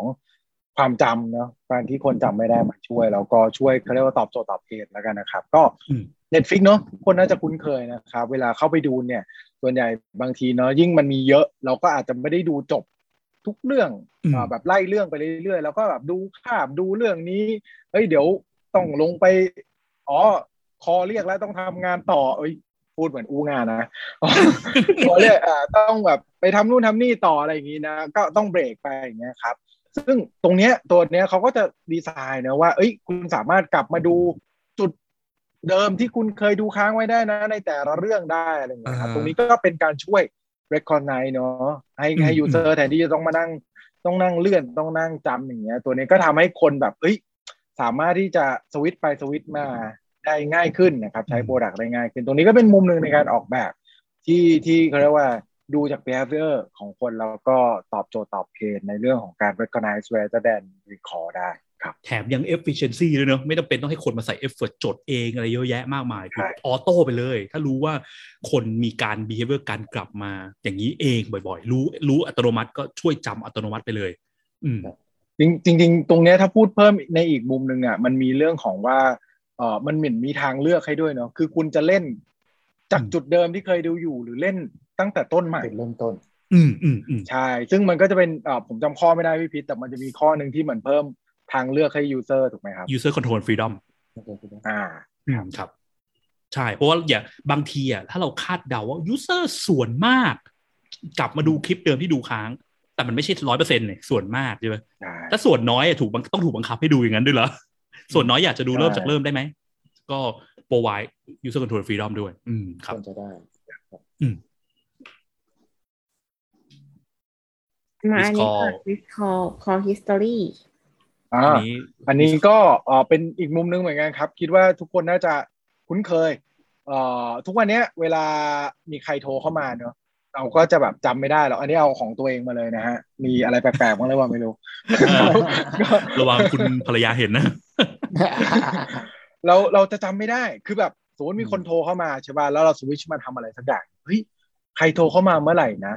นะครับการที่มีตัวพวก miss call พวก call history ต่างๆเนี่ยก็เป็นการที่ recognize ช่วยเราว่าอ๋อในช่วงเวลานั้นเนี่ยเอ้ยเราจำได้ว่าแปลว่ามีคนโทรมาช่วงประมาณเท่าเนี้ยก็กลับไปดูพวก list พวกเนี้ยเพื่อช่วยได้อย่างน้อยเรา re ก็เอ่อ re เขาเรียกว่าอะไร โทรกลับไปหรือว่าอย่างน้อยเราพอจำได้ว่าในช่วงเวลานี้มันมีเรื่องนี้เข้ามาเข้ามานะตรงเนี้ยก็ช่วยได้อืมรวมถึงเรื่อง favorite ต่างๆแหละผมว่ามันก็เป็นเป็นการช่วยในการแบบเออคนที่เราแบบโทรหาบ่อยๆอะเราไม่ต้องมานั่งเสิร์ชหา คือแม้แต่การที่มันมี list เอ่อการที่มันมีพวก contact ที่มันเอ่อเขาเรียกว่าเรา add ไว้แล้วอะแต่การที่ต้องมี effort ในการมานั่ง search หามันก็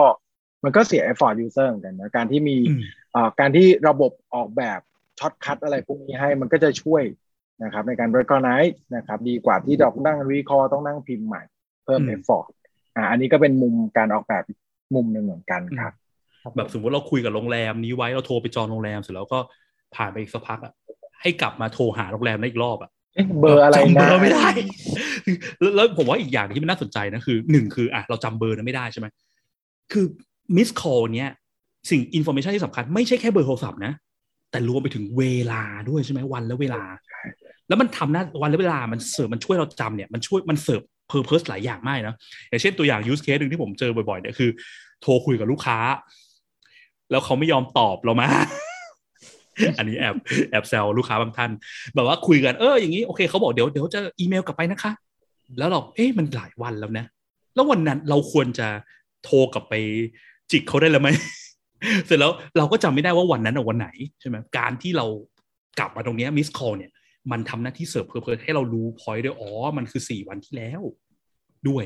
ก็ช่วยจำ point พวกนี้เพื่อให้เราไป take action อย่างอื่นต่อได้ด้วยนะครับไม่ใช่แค่เบอร์โทรศัพท์แต่เวลาก็สำคัญ ครับ อืม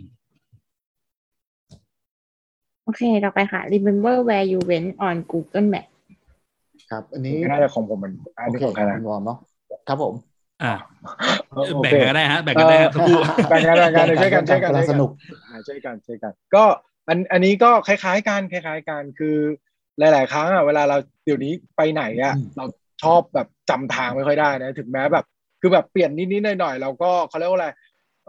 ความมั่นใจเปิด Google Map ไว้ก่อนดีกว่า อย่างน้อยมีคนนั่งบอกทางนะครับเพราะภรรยานั่งข้างๆ ไม่ค่อยบอกทางเท่าไหร่นะ ครับไม่ได้ดูอยู่ใช่ไหมอันนี้ครับอ่าเราก็ใช้ Google มีเราก็ใช้ Google Map ช่วย ทีเนี้ยมันก็แบบเวลาเราไปไหนเรื่อยๆเนี่ยมันก็มันก็มี list เนาะซึ่งตรงเนี้ยในพวก Google Map มันก็จะช่วยแหละ เวลาแบบเออเราอยากจะไปที่เนี่ยแล้วแบบขับรถอยู่เนอะบางทีแบบมือเดียวกด มันก็การที่กดปุ๊บมันก็จะขึ้น list มาว่าเอ้ยมี history มีอะไรที่เราเคยไป มันก็ recognize ช่วยเราบอกว่าเอ้ย อ๋ออันนี้เราเคยไปที่นี่ที่นี่นะ เมื่อวันนั้นวันนี้นะ มันก็จะช่วยได้ ในการที่เราแบบจะอยากไปซ้ำหรือว่าเดินทางซ้ำนะครับ ตรงตรงนี้ก็ช่วยได้ จริง ๆ อีกมุมหนึงอะถ้าเห็นใน Google Map เองมันมันมันจะมีคล้ายๆ เหมือนไอตัวโทรศัพท์นี่กัน คือมี favorite แบบเราไปที่อื่นอะ แล้วเราจะกดกลับบ้านแทนที่เราต้องมานั่งเสิร์ชบ้านเราเองแล้วเราก็กดโฮมปุ๊บมันก็ พอยไปที่บ้านเราเลย ตรงเนี้ยผมใช้บ่อยแล้วช่วยได้เยอะมากอืม efficiency of use มาอีกแล้วเออที่ผมก็เพิ่ง realize เนี่ยจากด้านการนั่งคุยครั้งเนี้ยว่า efficiency กับ recognition เนี่ยมันเหมือนมาเป็นแพ็กคู่เนาะอืมคือเพราะอะไรเพราะว่าผมคิดว่าคนน่ะชอบคิดว่าความจำตัวเองดี ดังนั้นเขาก็เลยขี้เกียจเสีย effort กับการไปนั่งจดนู่นจดนี่เองอืมเสร็จแล้วอืมทีเนี้ยสุดท้ายพอมันมันกลายเป็นว่ามันจำไม่ได้หรอกดังนั้นอย่างน้อยถ้ามันทำได้เร็วอะ แบบว่าการที่ต้องจำอะตอน moment ที่ฉันจำเนี่ย ฉันคิดว่ามันจำได้ดังนั้นฉันไม่อยากเสียพลังงานเยอะในการไปนั่งจดนั่งอะไรมาก แต่โมเมนต์ที่ฉันจำไม่ได้เนี่ย ฉันต้องการชิปหายแล้วทำไงดีวะถ้าถ้ามันมีการออโตเมตหรือมันการอะไรได้ได้เร็วๆเนี่ยมันมันจะทำให้ชีวิตมันดีขึ้นมากอะไรเงี้ยอืมโอเคค่ะ อันต่อไปเป็น image on shopping list โอเค อันนี้ก็เป็นตัวอย่างหนึ่งนะแต่ที่ตอนแรกพูดบอกว่าไอ้ recognition rather than recall อะคือ recognize คำว่า recognize เนี่ยมัน มันแปลว่าอะไรแปลว่าเรามีครูบางอย่างใช่ไหมให้ user เห็น ไม่จำเป็นต้องเห็นร้อยเปอร์เซ็นครบทุกอย่างสมบูรณ์เลยก็ได้นะ user ก็สามารถ recall ได้ เช่น สมมติเราไปซื้อของเนี้ยเราเพิ่งสั่ง อันนี้สั่งทางรูปขวานี่คือสั่งเสาเสาหลักให้ต้นไม้เกาะนะครับคือแค่บอกว่าแค่มีรูปเนี้ยเห็นรูปแวบๆเนี่ยไม่ต้องอ่านสักคำอะผมก็จำได้ว่าผมสั่งอันนี้ไป แต่ถ้าเกิดไม่มีรูปนี้เลยนะ บอกว่าคุณสั่งอะไรไปเมื่อสามวันที่แล้ว ผมก็จำไม่ได้นึกออกไหมแค่มีครูบางเซี่ยวอะมันก็ช่วยให้ผมจำได้แล้ว นะครับทีเนี้ยที่น่าสนใจคือทางซ้ายเนี่ยเป็นเอ่ออีเมลที่แจ้ง status การส่งของมาจาก AliExpress ส่วนทางขวาเนี่ยเป็น status จาก Shopee นะครับไอ้ AliExpress เนี่ยผมเจอปัญหาเนี้ยเขายังไม่แก้เลยนานมากนะครับคือเขาส่งมาบอกว่าออเดอร์เบอร์แปดหนึ่งสามเก้าศูนย์ศูนย์ศูนย์หกแปดแปดสี่เจ็ดห้าของคุณเนี่ยได้ได้ deliver แล้วนะ อืม ครับผม คือข้อมูลที่ user recognize ได้เนี่ย ไม่ใช่ว่าศาสตร์อะไรก็ได้นะอื มมันจะมีข้อมูลบางอย่างที่ user recognize ได้นะสิ่งที่สำคัญคือเราต้องรู้ให้ได้ว่าสิ่งข้อมูลนั้นคืออะไร ถ้าสินค้าที่ user ไปซื้อเนี่ยอาจจะเป็นรูปคร่าวๆ หรือชื่อ product คร่าวๆ ชื่อแบรนด์ก็ยังโอดีอะใช่ป่ะ แต่ที่แน่ user ไม่ recognize เลข order ID แน่นอน โดยเฉพาะอย่างยิ่ง อันนั้นยาวกี่หลักนั่นแหละแบบโอ้ใช่ไหมอย่างของ s h อ p e e เนี่ย การใช้รูปเนี่ยคือรูปรูปรูปช่วยจริง เพราะว่าเราจำ key พวก key พวกอะไรเงี้ยปกติเราก็ดูที่รูปเนาะแล้วเราก็จำได้คร่าวๆหรือจริงๆถึงเขาไม่ไม่ขึ้นรูปเขาบอกว่าเสาหลักจุดจุดเสาหลักต้นไม้แค่เนี้ยจุดจุดจุดผมก็ผมก็โอเคนะ แต่ไม่ใช่เลข order ID แน่นอนอะไรเงี้ยครับอันนี้ก็เป็นจุดหนึ่งที่ว่าเราก็ควรต้องทำความเข้าใจให้ได้ว่าตกลง information แบบที่มันเหมาะสมควรเป็นแบบไหนดีวะไม่ใช่สับอะไรก็ได้ อืมเออพี่พิทตรงนี้แบบเออผมคิดว่ามันเป็นมุมที่น่าสนใจอันหนึ่งอะคือ เวลาเราพูดถึงพวก keyword ต่างๆอะ เออ่าเราบอกว่ามันไป recall long term memory เนอะแต่หลาย ๆ ครั้ง keyword ต่างๆ ที่ recall ไป long term memory ของคนเราอะไม่เหมือนกัน คือ keyword อ่าฮะที่เราจำอะมันมีโอกาสไม่เหมือนกัน เพราะฉะนั้นการที่ทำให้มันชัดเจนขึ้น เช่นการที่มีรูปอืมอืมเออหรือแบบระบุและสิ่ง keyword ชัดเจนด้วยขึ้นอะ และอ่า keyword ด้วยมันมันจะช่วยดีกว่า ตรงนี้อืมใครออกแบบ product ก็อยากให้ consider ตรงนี้ไว้ด้วย อืมครับเพราะอย่าบอกบางทีคนชอบคิดว่าอุ้ย minimalist minimalist คิว keep ทุกอย่าง clean space เยอะๆใช่ไหมตัดเทคน้อยๆ รูปน้อยๆ น้อยจนคนแบบว่าจำไม่ได้ก็เกิดปัญหายังเนอะคือที่นึกขึ้นมาได้เพราะพอพี่พิทพูดถึงเสาหลักเมื่อกี้ผมนึกถึงอะไรรู้ป่ะ ผมนึกถึง Demon Slayer ใช่ไหมครับ ใช่ เอ๊ะสั่งไอ้ตุ๊กตุนไอ้สั่งอะไรโมเดลหรือเปล่านะเออวะเออจริงๆเมื่อกี้แบบแวบขึ้นมาเลยนะ พอพูดถึงคำว่าเสาหลักเนี่ยก็เลยนึกขึ้นมาได้ว่าเออเนี่ย long term memory ของผมกับพี่พีชก็ไม่เท่ากันแล้วกับคำว่าเสาหลักอ่าตายแล้วรู้สึกทั้งทั้ง speaker ทั้งสี่ท่านที่ในที่นี้นี่คือเป็นสายแบบเป็นเป็นแฟนคลับ Demon Slayer กันหมดเลยแต่ผมมันไม่คุ้นเพราะอะไรรู้ไหมคุณวอร์มเพราะผมผมดูเถื่อนภาษาอังกฤษในเว็บ เขาไม่ได้ใช้คำว่าเสาหลัก เขาไม่ใช่เสาหลักผมเลยไม่คุ้นกับคำคำนี้ครับผมโอเคครับผมไปต่อครับผมรีบรีบข้ามรีบข้ามไปครับ ครับรีบผข้ามมเลยครับ แต่อันนี้มันจะเป็น point คล้ายๆ อันเมื่อกี้ใช่ครับมันจะคล้ายๆกันเฉยๆครับอันนี้เป็นแค่ยกตัวอย่างพวกเอ่อเราได้ message เวลาสินค้ามาส่งอะไรอย่างเงี้ยครับอืมอืมมันก็จะมี message ส่งมาแล้วจะแบบสินค้าอะไรนะ สุดท้ายก็ต้องไปหาอยู่ดีว่าสินค้าอะไรนะ อืมอะไรอย่างเงี้ยครับอันนี้แค่เสริมเหมือนกันแต่จริง point หลักๆเหมือนที่คุณพิทเล่าเมื่อกี้ครับ แต่ก็น่าสนใจอย่างหนึ่งคือผมว่าคือบางทีเป็น SMS เป็นอันนี้ SMS ใช่ไหมฮะ SMS ครับ SMS เออเพราะบางที SMS มันใส่รูปไม่ได้แน่ๆแน่นอนอยู่แล้วใช่ไหมหรือใส่ได้มันก็ cost มันก็คงแพงอะเนาะใช่แล้วก็บางทีแบบ มันอาจจะใส่ชื่อ product ไม่ได้เรื่อง confidential อะไรเงี้ยมันก็เป็นโจทย์ให้ดีไซเนอร์ต้องคิดแล้วเราจะแสดงอย่างน้อยสิ่งที่ดีไซเนอร์ควรทำคือ จะทำยังไงให้คนรู้คร่าวๆว่าเป็นออเดอร์ไหนอะไรใช่ไหมเพราะคนเราทุกวันนี้มันไม่ได้ซื้อกันหนึ่งชิ้นแล้วจบมันนะใช่อืมลองลองดูทีละชิ้นง่ายๆดูข้อมูลที่เขาใส่มาครับ เนี่ยสักเอ่อหมายเลขปุ๊บปุ๊บจัดส่งโดย MYL อะไรวะ ในวันที่ก็แบบคือไม่มีอะไรที่แบบเลคอนไนได้เลยว่า ของชิ้นนี้แม่งคืออะไรวะ มีชื่อก็ไม่มี หรืออะไรบอกสักหน่อยก็ไม่ได้ไม่บอกเลยอะแบบไม่มีอะไรที่ทำให้เราเลคอนไนได้เลยอะอ่าอ่าอ่าแค่นั้นเองครับ ผมรู้สึกว่ามันแล้วเดี๋ยววันวันที่มีคนมาส่งมีคนโทรมาด้วยบอกว่าเดี๋ยวมีของมาส่งนะครับวันนั้นอะไรก็ไม่รู้ แล้ววันนั้นมีคนโทรมาสามต้องต่คอนอไปย่างเงี้ยนะมีสาวสามชิ้นมาส่งอย่างเงี้ย เอโอ้อโหบันไลเออ ใช่ครับผมเพราะตอนนี้ช็อปเยอะเลยครับ เออใช่ฮะ อืมโอเคได้ส่วนตอนนี้เป็นอ่าเป็เป็นนเป็น shopping history history แต่นี้คือก็เขาต่อยอดมาจากคุณพิษแหละว่าจริง ๆ แล้วมันไม่ใช่แค่ ไม่ใช่แค่รีมายตอนที่จะบอกว่าเราซื้ออะไรเราส่งอะไรเรารับอะไรเนาะแต่เนี้ยมันเหมือนกับว่าไอ้ history เองอะครับ บางทีเราซื้อของแล้ว history เนี่ยปริมาณที่เราซื้อของแต่ละคนผมคิดว่า ไม่น้อยอะมันจะเยอะมาก แล้วเวลาเรากลับมาย้อนดูด้วยเหตุผลอะไรก็แล้ว แต่ไม่ว่าจะมีปัญหาส่งของไม่ได้รับของหรือแม้เอ้ยคราวนั้นเราซื้ออะไรไปนะ เราซื้อไปหรือยังนะ อย่างที่คุณคุณวอบอกอะซ้ำบอกว่า บางทีเราก็มาดูจากตรงนี้ได้ แล้วลองคิดดูนะครับ ถ้าสมมติว่าในฮิสตอรี่อะไม่มีรูปให้เราเล็กคนไหนเลย ทุกอย่างเราต้องมานั่งไล่อ่านไล่ดูไล่ไล่ไล่ไล่เราจำไม่ได้หรอกครับ ว่าเราเคยซื้ออะไรไปแล้วบ้างเพราะมันเยอะเยอะจริงอืมๆแล้วมันเก็บไว้นานเนาะระดับเดือนนี่ก็ผมก็คิดว่าน่าจะเป็นสิบสิบชิ้นแล้ว ผมก็เลยรู้ว่าอืมการใช้รูปมาช่วยอะ ช่วยให้เราจำได้ดีขึ้นเยอะมากเลยครับผม อืมอืมเมื่อกี้มีมี point หนึ่งคุณศิวพรพูดมาบอกว่า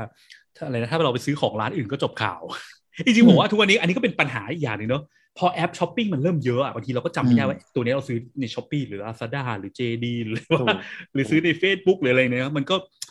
อันนี้ก็เป็น challenge ที่แก้คงแก้ไม่ได้ง่ายๆอะเพราะว่าอืมมันคือข้อมูลเรามันอยู่ในแต่ละแอปอะเนาะแล้วมันไม่สามารถที่แบบ ไปไปเราสร้างเป็นตัวใหม่มาจะไปดูดข้อมูลทุกเจ้ามานี่มันก็ไม่แน่อาจจะทำได้ก็ได้นะมันก็มีหลาย ๆ เจ้าที่เขาก็พยายามทำอย่างนั้นแก้ปัญหาในเรื่อง information เยอะเกินไป อืมเรื่อง history นี่ก็มีคอมเมนต์จากทางบ้านบอกว่าที่ชอบลืมที่สุดคือเวลาไปดู transaction ในแอปบัตรเครดิตว่าเรารูดอะไรไป เออเอออันอันนี้อันนี้ส่วนตัวมี point นึงคือผมไม่ค่อยแน่ใจว่าทำไมอะคือมันเหมือนกับว่า ชอบเหนียม information ที่แสดงใน transaction กันถูกไม่ยอมบอกข้อมูลเต็มๆเนอะคือคือเมื่อก่อนเคยรูดบัตรที่อเมริกาผมจำได้ว่ามันเมื่อสิบกว่าปีที่แล้วอะมันยังไม่ได้เหนียมข้อมูลขนาดเนี้ยทำไมต้องมาเป็นโค้ดอะไรประหลาดๆแล้วแบบมันไม่ได้ช่วยให้เรา recognize ได้ไงว่าซื้ออะไรไปจริงเออือมไม่สามารถที่จะดึงให้มันแบบเป็น information ที่มันชัดเจนกว่านั้นได้เลยเหรอว่าแบบเออที่เขียนให้มันชัดๆไปเลยครับ ส่วนใหญ่ว่าแล้วจะเห็นผมจะบอกแค่ว่าเราไปรูดที่ไหนเนาะ ที่อะบางทีมันระดับอกมาเป็นโค้ดอะไรแปลกๆด้วยอือะมแล้วแบบมันอืมดูแล้วมันไม่รู้ว่าคืออะไรอะครับ อืมใช่ซึ่งตรงเนี้ยคือคือ คือเพราะว่าเรื่องเนี้ย มันไม่ได้ถูกมองว่าเป็นสิ่งสำคัญไงอุ้ย user ก็แค่มี transaction ก็พอแล้วไง แต่เขาไม่ได้มองในแง่ที่ user คือคนและต้องการการ recognize ที่ง่าย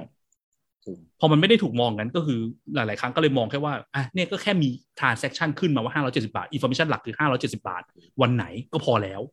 ส่วนชื่อ อะไรนู่นนี่นั่นอะ ไม่จำเป็นต้องบอกก็ได้เนาะมันก็เลยกลายเป็นผมว่ามันมันก็ไม่ค่อยดีเท่าไหร่จริงอยากให้แบบว่าเราก็มามองกันเรื่องนี้มากขึ้น ครับ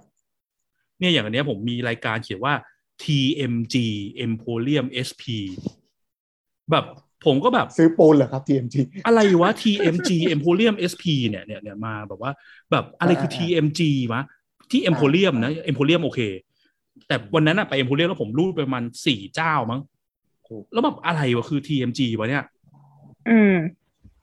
จะบอกว่าตอนนี้ก็ยังดูดูยังไม่รู้เลยเนี่ยนี่เพิ่งสามวันที่แล้วเนี่ย ยังคืออะไรวะอ่าเราไปอันโอเคต่อไปไปต่อดีกว่ากันอันต่อมาคือการจำดีเทลของสินค้าใน Shopee Snap View ค่ะ Snapshot View อ๋อ อันนี้คือกรณีที่ เอ่อ เวลาที่เราไปซื้อของเนาะ คือใน s h อ p e e เนี่ย มันจะมีสิ่งที่เรียกว่า Live View คือแต่ Lazada ไม่มีเนาะไม่รู้ตอนนี้ทุกวันนี้มียังคือ Live View เนี่ยมันคือประมาณว่าสมมติเราซื้อของชิ้นนี้ไปใช่ไหมแล้วเรากดไปที่ history อะแล้วเราจิ้มไปที่ product detail อะซึ่งหลาย ๆ ครั้งเราทำบ่อยมากเนอะบางทีเราต้องการแบบไปดูข้อมูลบางอย่างของ product ชิ้นเดิมอะใช่จะด้วยอืมเรื่องราคาเรื่องอะไรก็แล้วแต่ ทีเนี้ยไอ้ไลฟ์วิวผมไม่เคยเข้าใจเคสมันจนกระทั่งเจอเคสปัญหาส่วนตัวจริงๆแล้วมันเออมัน live view มันดีว่ะคืออะไรคือ คือหลาย ๆ ครั้งอะ ไอ้ร้านนั่นน่ะเจ้าของร้าน product เนี้ยแอบไปเปลี่ยนข้อมูลนู่นนี่อาจจะไม่ได้แอบก็ได้แบบ product มันเปลี่ยนแปลงไงเขาก็เลยต้องขับกลับไปเปลี่ยน ทีเนี้ยบางทีมันเปลี่ยนไปปุ๊บช็อตที่เราซื้อสินค้าชิ้นเนี้ยมันเมื่ออาทิตย์ที่แล้วอะข้อมูลอะมันไม่ตรงกันไง live view มันคือเขาจะ cap snapshot ของวันที่เราซื้อของ อย่างน้อยเรากลับไปดูเอ่อ detail ของอันเนี้ยเมื่อวันนั้นอะเมื่อเจ็ดวันที่แล้วที่เราซื้อได้ ไม่ใช่เวอร์ชันล่าสุดที่เขาเพิ่งปรับเปลี่ยนไป คือเคสที่ผมเคยเจอส่วนตัวคือนี่คือครั้งแรกเลยนะที่ซื้อ Lazada ครับ สั่งไอ้ power bank ของเสี่ยวมี่ไปคือตอนนั้นก็นั่งดูคือไม่กล้าซื้อนะคือครั้งแรกผมไม่เคยซื้อไอ้พวกแพลตฟอร์มนี้ในในในในประเทศไทยไม่รู้มันดีหรือเปล่าอะไรเงี้ยเขาอืมแล้วก็ทีนี้ก็นั่งดู compare หลายร้านแล้วก็เจอร้านเนี้ยเขาบอกว่ารับประกันหนึ่งปีส่วนร้านอื่นประกันสองเดือนสามเดือนไงแต่บวกเพิ่มร้อยบาท ผมว่าเอ้ยโอเคนะบวกร้อยบาทได้ประกันเพิ่มเป็นหนึ่งปีอืมก็เลยกดสั่งซื้อมา ได้เรื่องเลย แกะกล่องมาปุ๊บร้อยขูดอยู่มัน มันเป็น power bank แบบเป็นเหล็กๆอะนะร้อยขูดแบบผมก็แบบทำไมมันขูดอย่างนี้วะผมก็เลยจะกลับไปดูไอ้ตัวประกันอีกรอบหนึ่งเพื่อเพื่อเคลมอะเนาะทีนี้พอกดเข้าไปปุ๊บมันเขียนประกันเจ็ดวัน ผมก็ เฮ้ยทำไมเจ็ดวันน่ะ แต่เราจำได้ว่าเรานั่งคอมเพนมากๆเลยนะว่าตอนนั้นอะเจ้าเนี้ยมันเป็นหนึ่งปี หรือว่าเราดูผิดวะอืมเริ่มไม่มั่นใจตัวเองแล้ว แล้วมันไม่สามารถดู snapshot วันนั้นได้ไงเพราะเขาเปลี่ยนเหมือนเขาแอบมาเปลี่ยนอะไรหรือเปล่าเนี่ย ทุกวันนี้มันก็เป็นคำถามที่ค้างคาใจอยู่ว่าผมจำผิดหรือว่าเขาแอบเปลี่ยนหรืออะไร อืมแล้วผมก็แล้วผมก็เลยกังวลกับการนี่มากเลย ถ้าเกิดเขามีสิทธิ์ในการแบบหลอกให้เราซื้ออะไร แล้วเราเขามาเปลี่ยนเปลี่ยน condition ประกันเล่นได้ตามอำเภอใจมันก็ไม่ดีใช่ไหมแต่อืม live view มันแก้ปัญหานี้ไงก็ cap ไปเลยวันที่คุณซื้อเนี่ยเราเก็บเวอร์ชันนี้ไปให้ อืม อืม ซึ่งมันก็ relate ในเรื่องนี้ด้วยป่ะ เรื่องเกี่ยวกับราคาใช่ไหมบางทีเปลี่ยนแปลงราคาใช่ไหม ใช่ค่ะ อันเนี้ยอืมมันไม่ขึ้นราคาเลยนะพี่เห็นไหมคะ เพราะว่าตอนนั้นนะเหมือนตอนนั้นที่มินซื้ออะมินซื้อตอนที่มันเป็น เป็นช่วง flash sale อะแล้วมันไม่ยอมขึ้นราคาว่า flash sale มันคือเท่าไหร่ที่เคยซื้อตอนตอนนั้นอะอันเนี้ยเหมือนมันไม่ขึ้น นี่ cap มาไม่ได้ปิดอะไรเลยนะคะ คือมันไม่ขึ้นเลย อือืมมเหมือนจงเดี๋ยวอันนี้เราจะมีมาใจคุยมาคุยกันว่าเดี๋ยวเรื่องราคานี่มันยังไงนะคะอืมเดี๋ยวไปต่อกันต่อมาคือเรื่อง OTP ยังไม่โอพัดเคครับก็คืปกติเนาะ OTP อะแต่ผมคิดว่าทุกวันนี้ทุกคนคงคุ้นกับมันแล้วแหละ เพราะว่าระบบอะไรก็ต้องมี OTP แล้วยิ่งออนไลน์ทุกวันนี้เนาะเราช้อปปิ้งหรือเราทำอะไรมันก็จะมีการ OTP บอกอืมซึ่ง ซึ่งเธอแบบยุคแรก ๆ เลยอะอย่างที่เราเคยเจอกันคือแบบ ไม่มีการบอกอะไร เพราะ OTP เข้ามาปุ๊บ แล้วเราอะต้องไปเปิดที่แมสเซจที่มันส่งมาใช่ไหมแล้วเราก็ต้องจำเลข OTP ตรงนั้นนะเพื่อเอามากรอก ถ้าสังเกตดีๆ OTP จริงๆมันแค่หกหลักเนาะคุณพิษเนาะจอืมริงๆตามหลักการมันน่าจะพอจำกันได้เนาะอืมเพราะมันยังไม่ถึงเจ็ดตัวอืมแต่ว่าไม่ถึงเจ็ดแต่สำหรับตัวผมนะ มันกลับกลายว่าบางทีอะมันมันไม่ได้จำได้ในช็อตเดียวอะเพราะมันเหมือนเราแล้วพอเราต้องมากรอกอะแล้วเราจะมีความกังวลว่าเรากรอกผิดกรอกถูกด้วยไหมอะอืมอืมมันกลายว่าเราต้องแบบ กลับไปแอปนั้น แล้วก็มากรอกแล้วก็กลับไปแอปนั้นอีกทีผมจะจำแค่ทีละทีละเลขสองหลักอะทีละสองทีละสองทีละสองนะครับกลายว่าเออ Switch มันไปจำ switch ยากมาว่ะมันจำยากกว่าเดิม อันนี้ก็อืมแปลกดีนะครับ ก็น่าสนใจแต่ว่าพอหลังๆก็คืออย่างอย่างรูปรูปที่เนี้ยมันก็จะมีอย่างเงี้ยครับ message เด้งออกมาเนาะแล้วก็มีตัวเลขให้เราเห็นอ่าใช่ ซึ่งแต่มันก็มีบางเจ้านะคุณพิษบางเจ้าแหละด้วย message ที่แม่งใส่อินโฟ a t ชันเยอะเกินไปอะแล้วไอ้เลข OTP อะมันหายไปไอ้เลขหกหลักอะมันตกไปอยู่อีกสองบรรทัดสามบรรทัดอะแล้วมันทำให้เราไม่สามารถกรอกได้เลย ก็ต้องใช้ปัญหาเดิมกลับไปอีก ซึ่งถ้าอืมจะผมเจอเจ้าไหนที่มันอยู่บรรทัดแรก ๆ เลยจะดีมากเลยนะครับเพราะเห็นอืมปุ๊บเราอืมจะเราจะกรอกตามได้เลยครับอืมซึ่งอันเนี้ยผมว่าตัว preview ใช่ pop up อืมใช่ก็มันมันมันมันอย่างที่คุณพิษบอกแหละพอมันเป็น message เป็น SMS อะไรเงี้ยบางทีอะเราต้องใส่ใจในเรื่องของการใช้งานของ user ด้วยนะอืมไม่ใช่ว่าเราดีไซน์แล้วมันไปอยู่ตกอยู่แล้วทำให้เขาใช้งานยากเหมือนเดิมมันก็ไม่ได้ช่วยอะไร อันเนี้ยครับผมอืมผมมามีประสบการณ์ดีไซน์ตั้งแต่แบบ OTP เนี่ยยุคแบบโหแบบอืมรุ่นเก่ามากอะตั้งแต่แบบ iPhone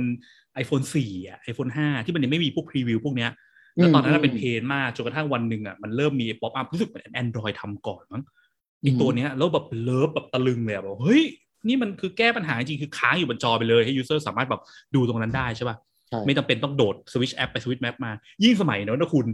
อืมมันแย่มากตรงที่ว่าอะไรเครื่องมือถือมันแรมน้อย พอเราสวิตช์อ่าแอปสวิตช์กลับมาปุ๊บแม่ง reload โอ้โหใหม่กลับไปหน้า home เริ่ม flow ใหม่ตั้งแต่ศูนย์เนี่ยโอ้โหตอนนั้นอะแบบแย่มากเอออืมแต่ เดี๋ยวนี้ไอโฟนมันจะมีตรงนี้ด้วยค่ะ ที่แบบให้กดปุ๊บแล้วอะมันจะเติมให้อัตโนมัติเลยอะใช่อืมอืมอืมอืมแอนดรอยก็มีช่วงหนึงที่มันออโต้ฟิลให้เหมือนกัน อืมโอเค ต่อมานะคะ ก็อันนี้ก็คือเรื่องการ copy เลขบัญชีจากรูปอันนี้ที่ว่าหลายคนสำหรับตั้งสายเคยเจช้ออปปิ้งช้อปปิ้งผ่านเฟซบุ๊กใช่ไหมช้อปปิ้งคผ่าลานสสิกสุดๆครับผมอ่าอ่าอ่าก็อันนี้ก็คือ อันเนี้ยอันเนี้ยเป็นเคสที่เคยเจอคือจะมีคนที่เขาบอกว่า ส่งรูปมาแล้วให้เราอะก๊อปเลขบัญชีเข้าไป paste ก็จะคล้ายๆไอ OTP เมื่อกี้ที่มันรู้สึกต้องสว a ปแอปไปแอปมาอืมเพื่อแบบไปดูดูเลขบัญชีแล้วก็มา paste แต่เวลาที่เขาให้เราแจ้งชื่อสลิปที่อยู่เบอร์โทรกลับไปเนี่ย เขาบอกว่าให้พิมพ์เท่านั้นเขาบอกว่าทำไมคุณไม่พิมพ์มาให้เราบ้างเออจะได้แบบอ่าก๊อปอ่าไปแปะอะไรอย่างเงี้ยเอออันนี้ดูอันนี้ดูน้องอินนะครับผมใช่ใช่ค่ะ ต้องพิมพ์บ่อยมาก คือบางทีอะคือหลาย ๆ ครั้งอะก็เข้าใจเลยว่าคือร้านค้าเขาไม่ได้คิดถึงเรื่องเนี้ย ว่าอืมเวลาที่คนเขาไปกรอกอะไรยังไง คือคิดแค่ว่าฉันส่งเลขไปได้ฉันก็จบแล้วงานฉันใช่ไหมแต่ว่าเคสจริง ๆอะมันคือการที่แบบว่าเลขบัญชีเนี่ยมันยาวกว่าเลข OTP เนอะโอ้โหอืมมันยาวหกลายว่าสิบเยอะหลักอะไรเงี้ยโอ้โหใช่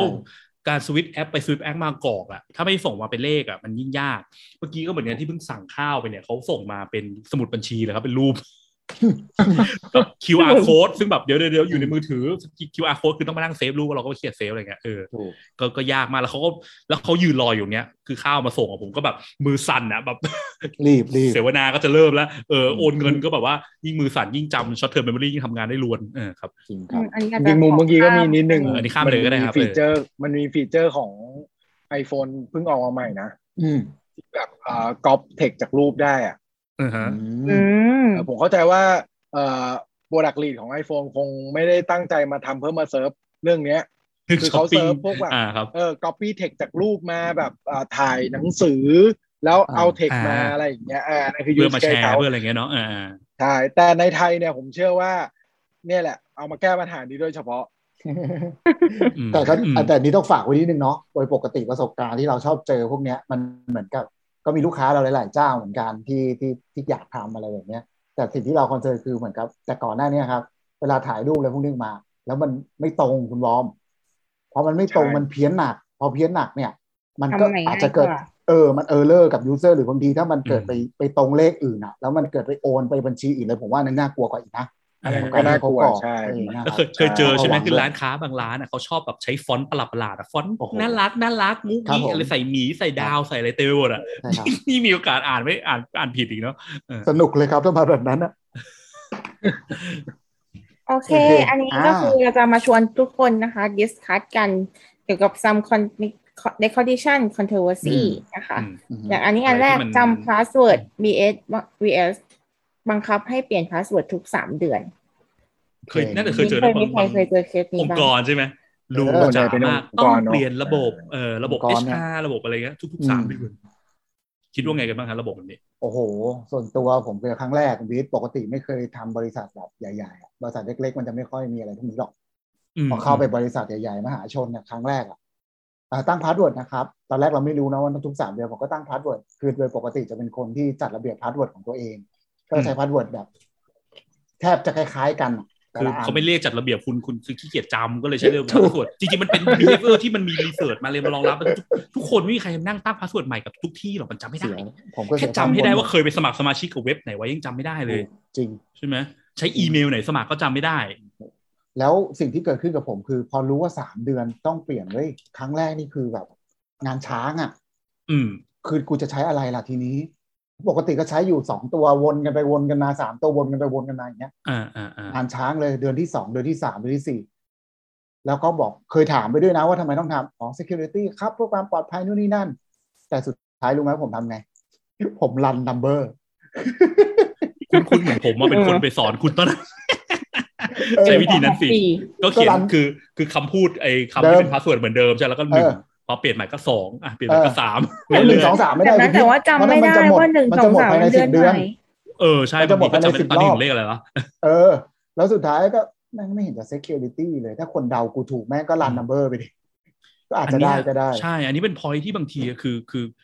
security versus usability เป็นเป็น issue อืมที่คนชอบเถียงกันประจำใช่ไหม ควร secure มากหรือ usability มาก แต่จริง ๆ แล้วอะสุดท้ายวัตถุประสงค์ของทั้งคู่คือการ serve purpose นะ user ควรจะเป็นคนเดียวที่สามารถเข้าไปใช้ได้ไม่ใช่ไม่ใช่โจร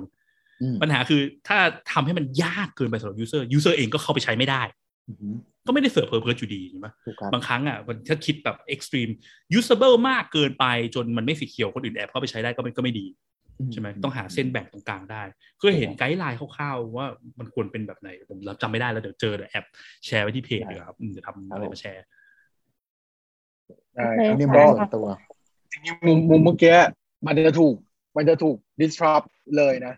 อืมถ้าแบบเป็นพวกที่ login ผ่านเว็บอะเพราะคุณจะไปใช้ feature แบบเอ่อจำ password ไหมนะอืมของแต่ละเว็บอยู่ดีสุดท้าย สุดท้ายแบบเออนั่งเปลี่ยนไปแล้วมันจะมีปัญหาด้วยนะในมุมเนี้ยที่เคยเจอในองค์กรคือ คนกดจำ password เนาะแต่ว่าทุกสามเดือนมันต้องเปลี่ยนอะแต่พอเข้าไปอะมันไปจำแล้วมันไป automate ใช้ password เดิมครับแล้วก็ไปกด password เดิมที่มันจำไว้มากๆจนล็อกอืมก็ไปเกิดอีกปัญหาหนึ่งขึ้นมา อันนี้ก็ต้องระวังโอเคอืมอันนี้อันนี้ตัวอย่าง K-Bank เดิมจริงตัวอย่างไม่ค่อยเกี่ยวเท่าไหร่นะแต่แค่อยากเอามาเมาส์คือ คือเคยมีประสบการณ์ ตอนดีไซน์พวก flow พวกเนี้ยพวก authentication ของแบงก์อะไรเงี้ยอืมทีเนี้ยสมัยนั้นอะคือปกติแล้วอะหน้าจอแรกสมมติว่าอะคนจะลง mobile app ของธนาคารใช่ไหมครับเราก็จะต้องถามข้อมูลที่มันเป็น identifier เขาก่อนว่า identifier คืออะไรคือข้อมูลที่เป็นเป็น unique ของตัวเขาคนนั้นอะที่มันไม่ได้ซ้ำคนอื่นอะเช่นเราจะไปขอเบอร์โทรศัพท์ เอ้ยเราจะไปอะอาจจะเป็นเบอร์โทรศัพท์ก็ได้อะหรือแต่ถ้าเราไปขอเช่นเดือนเกิดอะมันไม่ได้เพราะว่าคนที่เกิดมกราเหมือนกันอะใน database เราจะมีประมาณแสนคนใช่ป่ะมันข้อมูลมันซ้ำ identifier ควรเป็นข้อมูลที่ไม่ซ้ำ ทีเนี้ยมันก็จะมีข้อมูลหลากหลายอย่างของ user ใช่ไหมที่เราจะดึงมาเพื่อใช้ในการเอ่อให้ user กรอกได้อะจุดหนึ่งคือตอนนั้นอะก็เคย discuss กันว่าเฮ้ยถ้าสมมติว่า user ที่เราเป็น existing ของเราอะมันจะเป็นต้องเป็นคนที่มีบัตร ATM นะ แล้วก็เป็นอะไรอยู่ใน database เราใช่ไหมก็เคยตอนมันเคยมี flow แรกที่เขาที่ PO เขาดีไซน์มาคือแบบอะให้ user กรอกเลขบัตร ATM ก่อนใช่ป่ะเราก็จะรู้คนนี้เป็นใคร แล้วก็กรอก password อะไรเงี้ย แต่ทีเนี้ยจุดหนึ่งที่เราไป discuss กันคือ เลขบัตร ATM เนี่ยถามว่าเป็น information ที่ user ทั่วไปจำได้หรือเปล่า บัตร ATM ไม่น่าจะจำได้นะครับ เลขส่วบันตรตัวเครนะดิตส่วนตัวของผมเออบัตรเครดิตผมจำไม่ได้ น่าจะจำได้มากกว่า ยังจำอาจจะจำไม่ค่อยได้เลยใช่ป่ะผมว่า ATM เนี่ยอืมจำได้น้อยกว่าถูกแต่มันมีข้อมูลหนึ่งที่เป็น identifier ที่คนยังไงส่วนตัวแทบจะจำได้กันเยอะมากในคนคนไทยนะก็คืออะไรเลขบัตรประชาชนอืมคนส่วนมากมักจะจำได้แต่ไม่ใช่ทุกคนนะใช่ป่ะ โดยเฉพาะคนที่สายที่แบบเคยสอบเอ็นท์อะไรที่แบบบังคับให้กรอกเลขกรอกอะไรเงี้ยเยอะๆตอนเข้ามหาลัยเข้าอะไรเงี้ยเนอะหรือทำราชการอะไรพวกนี้เขาจะมีบังคับ คือเราถูกบังคับให้กรอกบ่อยมากจนมันซึมเข้าไปใน long term มันจำ memory แล้วไงอืมดังนั้นจริงๆแล้วการถ้า flow เนี้ยมันเริ่มต้นโดยการให้คนกรอกเลขบัตรประชาชนก่อน แล้วให้กรอก password จะง่ายกว่าการกรอก ATM แล้วกรอก password เพราะถ้ากรอก ATM สิ่งที่เกิดคืออะไรเขาก็ต้องเดินไปที่กระเป๋าตังค์แล้วหยิบ ATM เปิดดูใช่ไหมบางทีคนเขาต้องการใช้อะแบบเคยไปสัมภาษณ์ user เงี้ยเป็นเจ๊ที่เขามีโทรศัพท์สี่เครื่องอะ แล้วบัตรประชาชนเขาก็อยู่ในกระเป๋าใบนู้นซึ่งเขาออกมาข้างนอกประจำไม่ได้หิ้วไปตลอดเงี้ยเอ้ยไม่ใช่ไม่ใช่บัตรเออบัตรประชาชนบัตร ATM ใบนั้นอยู่ในกระเป๋าที่อยู่ที่บ้านอะไรเงี้ยไม่ได้พกบัตรใบนั้นเขาไม่สามารถจะเข้าใช้งานได้เลยอะไรเงี้ยก็มีปัญหาเหมือนกันดังนั้นการแบบดีไซน์พวกเนี้ยบางทีการนั่งถามคำถามแล้วว่า field ที่เราขอ user เนี่ยเป็น field ที่ user จำได้หรือเปล่าก็จะเป็นสิ่งหนึ่งที่ที่ที่ที่ที่เป็นโจทย์ที่ทางดีไซเนอร์น่าจะลองแบบถามอยู่บ่อยๆครับ อืม อืมค่ะ ต่อมาก็คือเรื่อง recognition โทรศัพท์ security เมื่อกี้เราพูดกันไปหน่อยหนึ่งแล้วมีใครอยากจะเสริมอะไรตรงนี้ไหมคะก็ถ้าอ๋อถ้าอืมโอเคถ้าโดยส่วนตัวอย่างที่คุณพิทบอกเมื่อกี้ก็แอบคิดนะไม่ได้เกี่ยวเรื่องแบบประชาชนเนาะอันนั้นผมว่าอืมมันก็น่าจะใกล้ๆกันเราก็จะมีคอนเซิร์นกันประจำว่าแบบ แต่แบบประชาชนเดี๋ยวนี้มันบางทีก็หากันง่ายเนาะอืมเลขบัตรประชาชนบางทีไปโผล่ตรงนั้น ตรงนี้เพราะเราใช้บัตรประชาชน ที่ซีอืมหลอกหรืออะไรก็แล้วเราก็ส่งให้ให้คนเหมือนผมว่ามันก็หลากหลายอยู่นะอืมหลากหลายช่องทางที่ส่งคนก็จะกลัวไงว่าแบบเฮ้ยอืมเราแค่บัตรประชาชนจะพอไหมวะเราชอบโดนแบบเนี้ยมาตลอดมันก็มาเถียงเราอะโอเค อันนั้นอันนี้เอออัอันนี้ต้องบอกไว้ก่อนว่า คือปกติเวลา login เข้าเนี่ยมันไม่ได้ใช้แค่เลขบัตรประชาชนใช่ป่ะ มันต้องมีแบบอืม password หรือมันมี ident- อีก factor หนึ่งของของการ authen น่ะ มันไม่ใช่แค่ข้อมูลเดียว คือถ้าเป็นข้อมูลเดียว แล้วมันแบบนั้นมันไม่ปลอดภัยแน่นอนเรื่อง security ต้องมา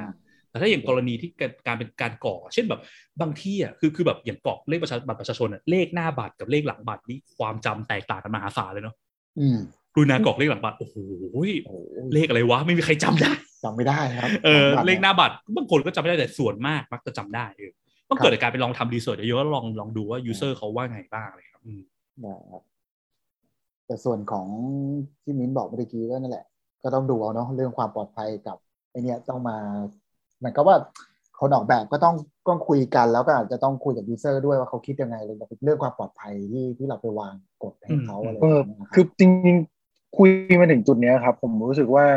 เอ่อไอ้มุมพวกเนี้ยเนาะเอ่อจริง ๆ แล้วอะมันต้องมันขึ้นอยู่กับเอ่อ product ขึ้นอยู่กับ product เลยว่า product เราต้องการให้เกิดอะไรเนาะแต่แล้วที่เหลือเนี่ยมันคือการไปทำความเข้าใจ journey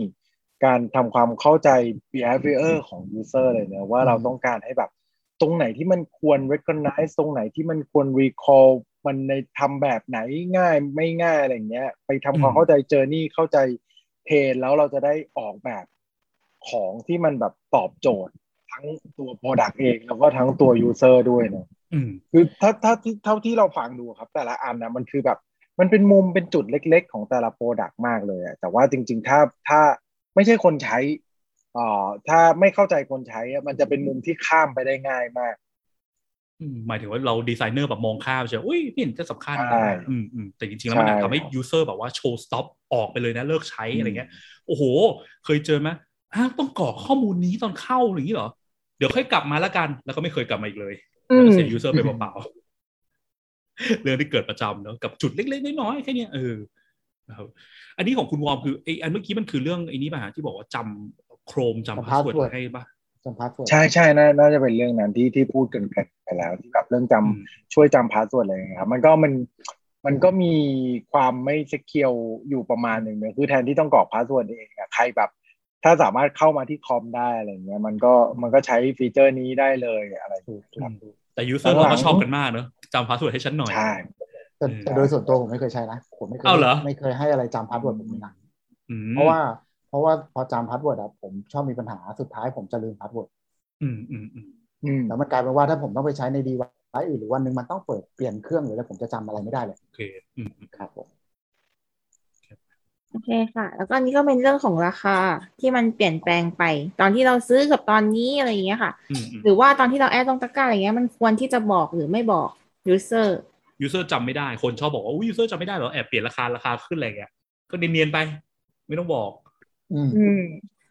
อันเนี้ยมินไปเอารูปมาจากพันทิป เหมือนเขามาตั้งกระทู้ว่าทำไมราคา flash saleมันถึงแพงกว่าราคาที่เขาขายปกติ แล้วคนก็จะจำไม่ได้ว่าไอตอนที่ราคาปกติมันเท่าไหร่ แล้ว flash sale เนี่ยอุ้ยมันดูลดเนาะแล้วมันลดจริงเปล่า อันนี้ผมอืมผมรู้สึกว่าเหมือนแบบใช้ไอ้เรื่องเรื่องเรื่องไอ้การ recall ของคนเนี่ยมันจำไม่ได้หรอก เอามาใช้วิธีแบบ ทางแบบจะทำยังไงก็ได้ให้คนอยากมาซื้ออะเนาะเหมือนมันลดอะ bad UX นิดอันนี้นิดอะมันจะเป็นแบบสีเทาๆนะคุณหมอมเนาะโดยส่วนตัวก็เคยเจอนะ เคยแบบ เอ่อตอน flash sale ซื้อไปเฮ้ย flash sale ได้ยินเพราะ flash sale คิดว่ายังไงก็ต้องลดๆอืมหลังหลังจากนั้นไม่ได้มาเช็คหรอกด้วยความบังเอิญ ก็เจอไอ้สินค้าตัวเดิม ชิบหายราคา มันทำไมถูกกว่าตอน flash sale วะอืม แล้วสิ่งที่เกิดขึ้นกับผมตอนนั้นคือทำไมรู้ว่า ผมรู้สึกเกลียดแอปนี้ไปเลยอืมอืมเกลียดไปเลยเหมือนเหมือนเหมือนแบนไปไปเลยอะเหมือนแบนไปเลย เพราะเราแบบเฮ้ยแม่งไอ้ trust เหมือนใน flash sale เออมันหลอกอะมันเหมือนหลอกเราเหมือนตั้งใจหลอกเลยอะอืมผมว่าผมว่ามุมเนี้ยน่าสนใจ มุมเนี้ยมันเป็นมุมคือคนออกแบบ product จะชอบคิดว่าเอ้ย user จำไม่ได้หรอก user ไม่รู้หรอก user ไม่เป็นไรหรอกเมื่อทำแบบนี้ไม่เป็นไรหรอก คือถ้าถ้าดูจากเนี้ยดูจากที่น้อง เอามาให้ดูอะเฮ้ยจริง ๆ คน user เองก็ไม่ได้แบบ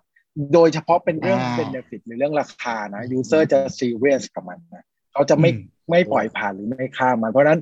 เขา recall ได้นะ แล้วเขาหาโอกาส recall ได้ด้วยนะเออใช่เขาจะใส่แต่ effort ในการแบบพยายามหาใช่อ่าอ่าอ่าถูกแล้วอย่างอย่างที่บอกเลยว่าถ้ามันถ้ามันเสียแบบเขาเรียกว่าเสียความเสีย trust กับอืมตัวแอปพลิเคชัน หรือว่าตัวร้านร้านค้าแล้วนั้นไปแล้วอะ เออมันเอากลับยากนะ ไม่ว่าอืมแอปคุณจะ UX ดีหรือว่าอย่างอื่นดีแค่ไหนก็ตามเนี่ยอืม อืม จริงครับอืมอันนี้เห็นด้วย สุดท้ายแล้วคือมันมันก็เป็นจุดที่เห็นชัดๆนะว่า อย่าถ้าอยากจะซื้อใจ user นะ user experience หลักโฟกัสการซื้อใจทำให้คนกลับมาแล้วโอเคกับเราแล้วรู้สึก good user experience คือทำให้เขารู้สึกประทับใจ แต่หลาย ๆ ครั้งเนี่ยคนชอบ judge อย่าไป อุ้ย good user experience วัดที่ไหนอะวัดยากไป วัดที่ยอดขายเดือนนี้ดีกว่า การทำแบบเนี้ยได้เงินเพิ่มไงเนี่ยเพิ่มตั้งหลายร้อยบาทต่อเดือนสิบอืม user ก็เป็นพันเนี้ยสิ่งที่เกิดคืออะไร คนไม่ได้คิดถึงสิ่งที่เกิดหลังจากนั้นนะ feeling ของ user จริง ๆ ที่มันเกิดอะมันสำคัญกว่าเยอะเลยเหมือนที่คุณบอกบอกเลยอะอืม trust อืม trust เนี่ย อืมอืมค่ะแล้วก็อันนี้มีทางบ้านบอกว่าเคยซื้อของเว็บหนึ่ง add to cart เก็บไว้พอมาเปิดดูอีกทีจะขึ้นว่าราคาตอนนี้ลดลงกว่าตอนที่คุณ add วันนั้นทำให้ตัดสินใจซื้อเลยค่ะ อันเนี้ยมินเคยเจอกับแอป Shein เป็นแอปซื้อเสื้อผ้าอย่างเงี้ยค่ะ คือตอนที่มิน add เนี้ย สมมติมันร้อยหนึ่งแล้วถ้าหากว่าสองวันผ่านไปแล้วมันลดเหลือเก้าสิบมันจะบอกว่าราคาลดจากที่คุณ add มาเนี่ยสิบบาทแล้วนะ อะไรอย่างเงี้ยอืมไอราคาที่เปลี่ยนแปลงตรงเนี้ย คิดว่าพี่ๆคิดว่ามันควรบอกหรือไม่ควรบอกมันเป็นยังไงบ้างคะสำหรับพี่ๆความคิดเห็นเอาจริงนะแค่ฟังจากเสียงมินพูดเมื่อกี้มันก็บอกแล้วว่ามันดีไหมเนาะแล้วพี่คิดว่าอย่างที่คุณวอมบอกแหละ ทุกคนน่ะ แค่เป็นเงินสิบบาท ยี่สิบาท หรือแม้กระทั่งแค่ห้าบาทอะแต่เขามรู้สึกเราคือเราเคยมีนิดที่เราต้องอยากได้มันอะมันนิดมันวอนหรืออะไรก็แล้วแต่เราอยากได้มันมากอะแค่มาบอกเราเฮ้ยมันลดลงอะมันทำให้เราการตัดสินใจของเราอะมันง่ายขึ้นเยอะเลยนะใช่อืมมันทลายคือแบบจุดนั้นไปเลยนะใช่คือ behavior มันคือเราแอดมันลงคลาสไว้แล้วด้วยอืนะมคืออยากได้อะอืมคือถูกเตรียมแล้วอะเตรียมแล้วสนแต่ใจยังไม่นะช่วยยังมันยังไม่ไอเนี้ยมันเป็นเรื่องเหมือนอ่าถ้าตาม behavior อ่า economy มันคือเรื่อง nudge เนอะเรื่องสะกิด คือมีตัวเนี้ยอืมสะกิดนิดเดียวอะแบบลดนิดเดียวคุณสิบบาทคุณก็จริงซื้อแล้วอะถูกไปโดนค่าส่งอีกห้าสิบาทก็ช่างมาแล้ว อืมแต่อันนี้มันอะไรเป็ย่างนงี้ยครับอันนี้มันเป็นเรื่อง visibility of system status อ๋อมีการเปลี่ยนแปลงช่วยบอก user ไม่ใช่ recognition นะแต่นั้นนอกสโคปไปไปต่อ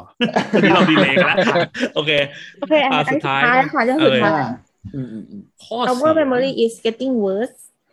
เออมันเหมือนกับว่าเราพูด ข้อดีกันมาหมดแล้วเนอะว่าเอ้ยการที่แบบ recognize user มันมีอะไรบ้างแต่จริงๆก็มีข้อเสียเนอะอย่างที่เมื่อกี้เอ่อที่คุณพัดที่พูดเลยอะที่คุณรัฐอืมบอกว่ามันแบบเฮ้ยมันมี password อะถ้าไปให้มันจำไปให้ระบบจำให้ ก็มีโอกาสที่เราจำไม่ได้อืมเหมือนกันเหมือนเอ่อทุกวันเนี้ย ถ้าคุณถามตัวเองอะคุณจำเบอร์โทรศัพท์ใครได้บ้างนะมือถือจำให้หมดเลย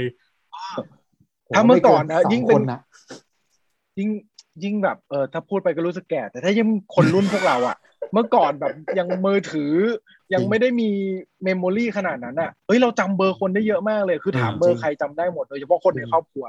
ยุคที่เออทุกวันเราอนี้ยู่เบอในร์แม่ที่เบอร์อะไรนะครับที่โรงเรียนที่เราต้องซื้อแบบบัตรโทรศัพท์ใบละร้อยบาทอืมที่ไปเสียบอะใช่ไหมเราต้องกดทีโอทีเบโออร์ทีจากเมการ์มดโมทีโอรี่ทีอะต้องกดเบอร์ใช่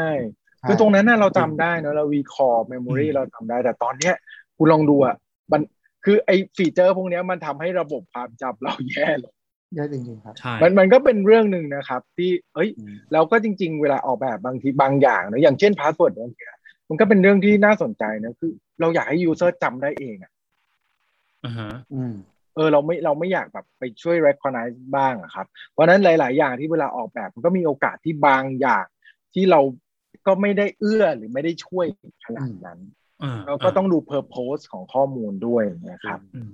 ก็ต้องก็ต้องดูความสำคัญดูอะไรประกอบเหมือนกันแต่ว่าใช่คือคือคือคือส่วนส่วนตัวผมเจอบ่อยคือประมาณว่าลูกค้าบางบางที่อะคือแบบว่าเนี่ยเราต้องทำให้มัน secure มากเลยนะแต่แบบคือแบบจะไปเพิ่ม rules เพิ่มอะไรบังคับเปลี่ยน password เปลี่ยนอะไรเงี้ยในขณะที่คือมันต้องดูด้วยว่าโปรดักคุณเป็นอะไร ถ้าคุณเป็นถูกแบงก์อย่างเงี้ยอะคุณเป็นแบบระบบเทรดคริปโตหรืออะไรที่มันเกี่ยวกับเงินอะไรเงี้ยมันโอเคนะมันต้องใช่ secure บางที่เป็นแบบ ร้านขายอาหารสุนัขเงี้ยหรือแบบอะไรอะเว็บไซต์เว็บบอร์ดที่เข้าไปแบบคอมเมนต์เรื่องต้นปลูกฟิโลเดนดรอนอย่างเงี้ยปลูกต้นไม้อย่างเงี้ยมันแบบคือเราต้องเข้าใจ position เราก่อนเราไม่ใช่จุดเด่นในชีวิต user ทุกอย่าง เราไปซึ่งเราก็โอเคนะ เราไม่จำเป็นต้องเป็นจุดเด่นทุกอย่างบางครั้งอะพยายามแข่งกันเด่นเนี่ยชั้นสำคัญ user ต้องจำ password ชั้นเดี๋ยวเดี๋ยวเดี๋ยวเดี๋ยวคุณกำลังไป dis ทำให้ชีวิตเขาลำบากขึ้นนะใช่ป่ะคือคือดู position ตัวเราเองว่าเราจำเป็นต้องประเมินเหมือนประเมินความเสี่ยงเนาะว่าถ้าแอปเราถ้า user สูญเสียมันเกิดอะไรขึ้นเลยอ่าใช่เราก็จะได้ดูว่าเออเราเราต้องแบบเราต้องเขาเรียกว่าอะไรมี security ขนาดไหนก็ balance สิ่งนั้นกันเออเออเออ user โดนแฮ็กแปลว่าเขาจะแอบไปคอมเมนต์เรื่องต้นไม้แทน user ตัวจริงแบบเขาจะรู้ว่าเราซื้อดอกไม้บ้าง ปล่อยเขาแบบว่ากูแคร์ไม่เนี่ยอะไรเงี้ยคนปล่อยเขาเถอะเอออะไรเงี้ยเนาะโอเคจริงๆเรื่องจำไม่ได้มีประเด็นของพี่พีชนิดนึงด้วยนี่ครับ ที่อ่าเรื่องจำคันจิจำอะไรไม่ได้ตัว auto-correct ปะก็อันอันนี้ก็เป็นเออก็พวกตัวตัวจีนตัวญี่ปุ่นตัวคันจิพวกนี้เนาะมันยากมากเนาะในการจำคือการเขียนมันอะก็คือเขาก็พบว่าอะไรหลังๆเนี่ยพวกคนจีนคนอะไรญี่ปุ่นเนี่ยไม่สามารถสะกดหรือเขียนตัวคันจิเพราะ stroke เส้นมันเยอะมากใช่ป่ะ เพราะว่าทุกวันนี้มันพิมพ์แล้วมัน auto-correct ให้ไงเนาะพิมพ์นิดๆหน่อยๆมันก็ช่วยตัวนี้ใช่ไหมอะไรเงี้ยซึ่งภาษาไทยก็เป็นนะหรือภาษาอังกฤษก็เป็น ทุกวันนี้เราก็สะกดกันแย่ลงกว่าสมัยที่เราต้องเขียนใส่มือใช่ป่ะอืมก็ก็เป็น trade-off ที่มันเกิดขึ้นจากการที่ระบบมันช่วยจำให้ครับ แต่ว่าทั้งนี้ทั้งนั้นก็ไม่ได้แปลว่าเออไม่ต้องทำให้ user มันจำเองทุกอย่างไม่ได้นะต้องเอ่อดูดูถึงข้อดีข้อเสียประกอบนะครับอืม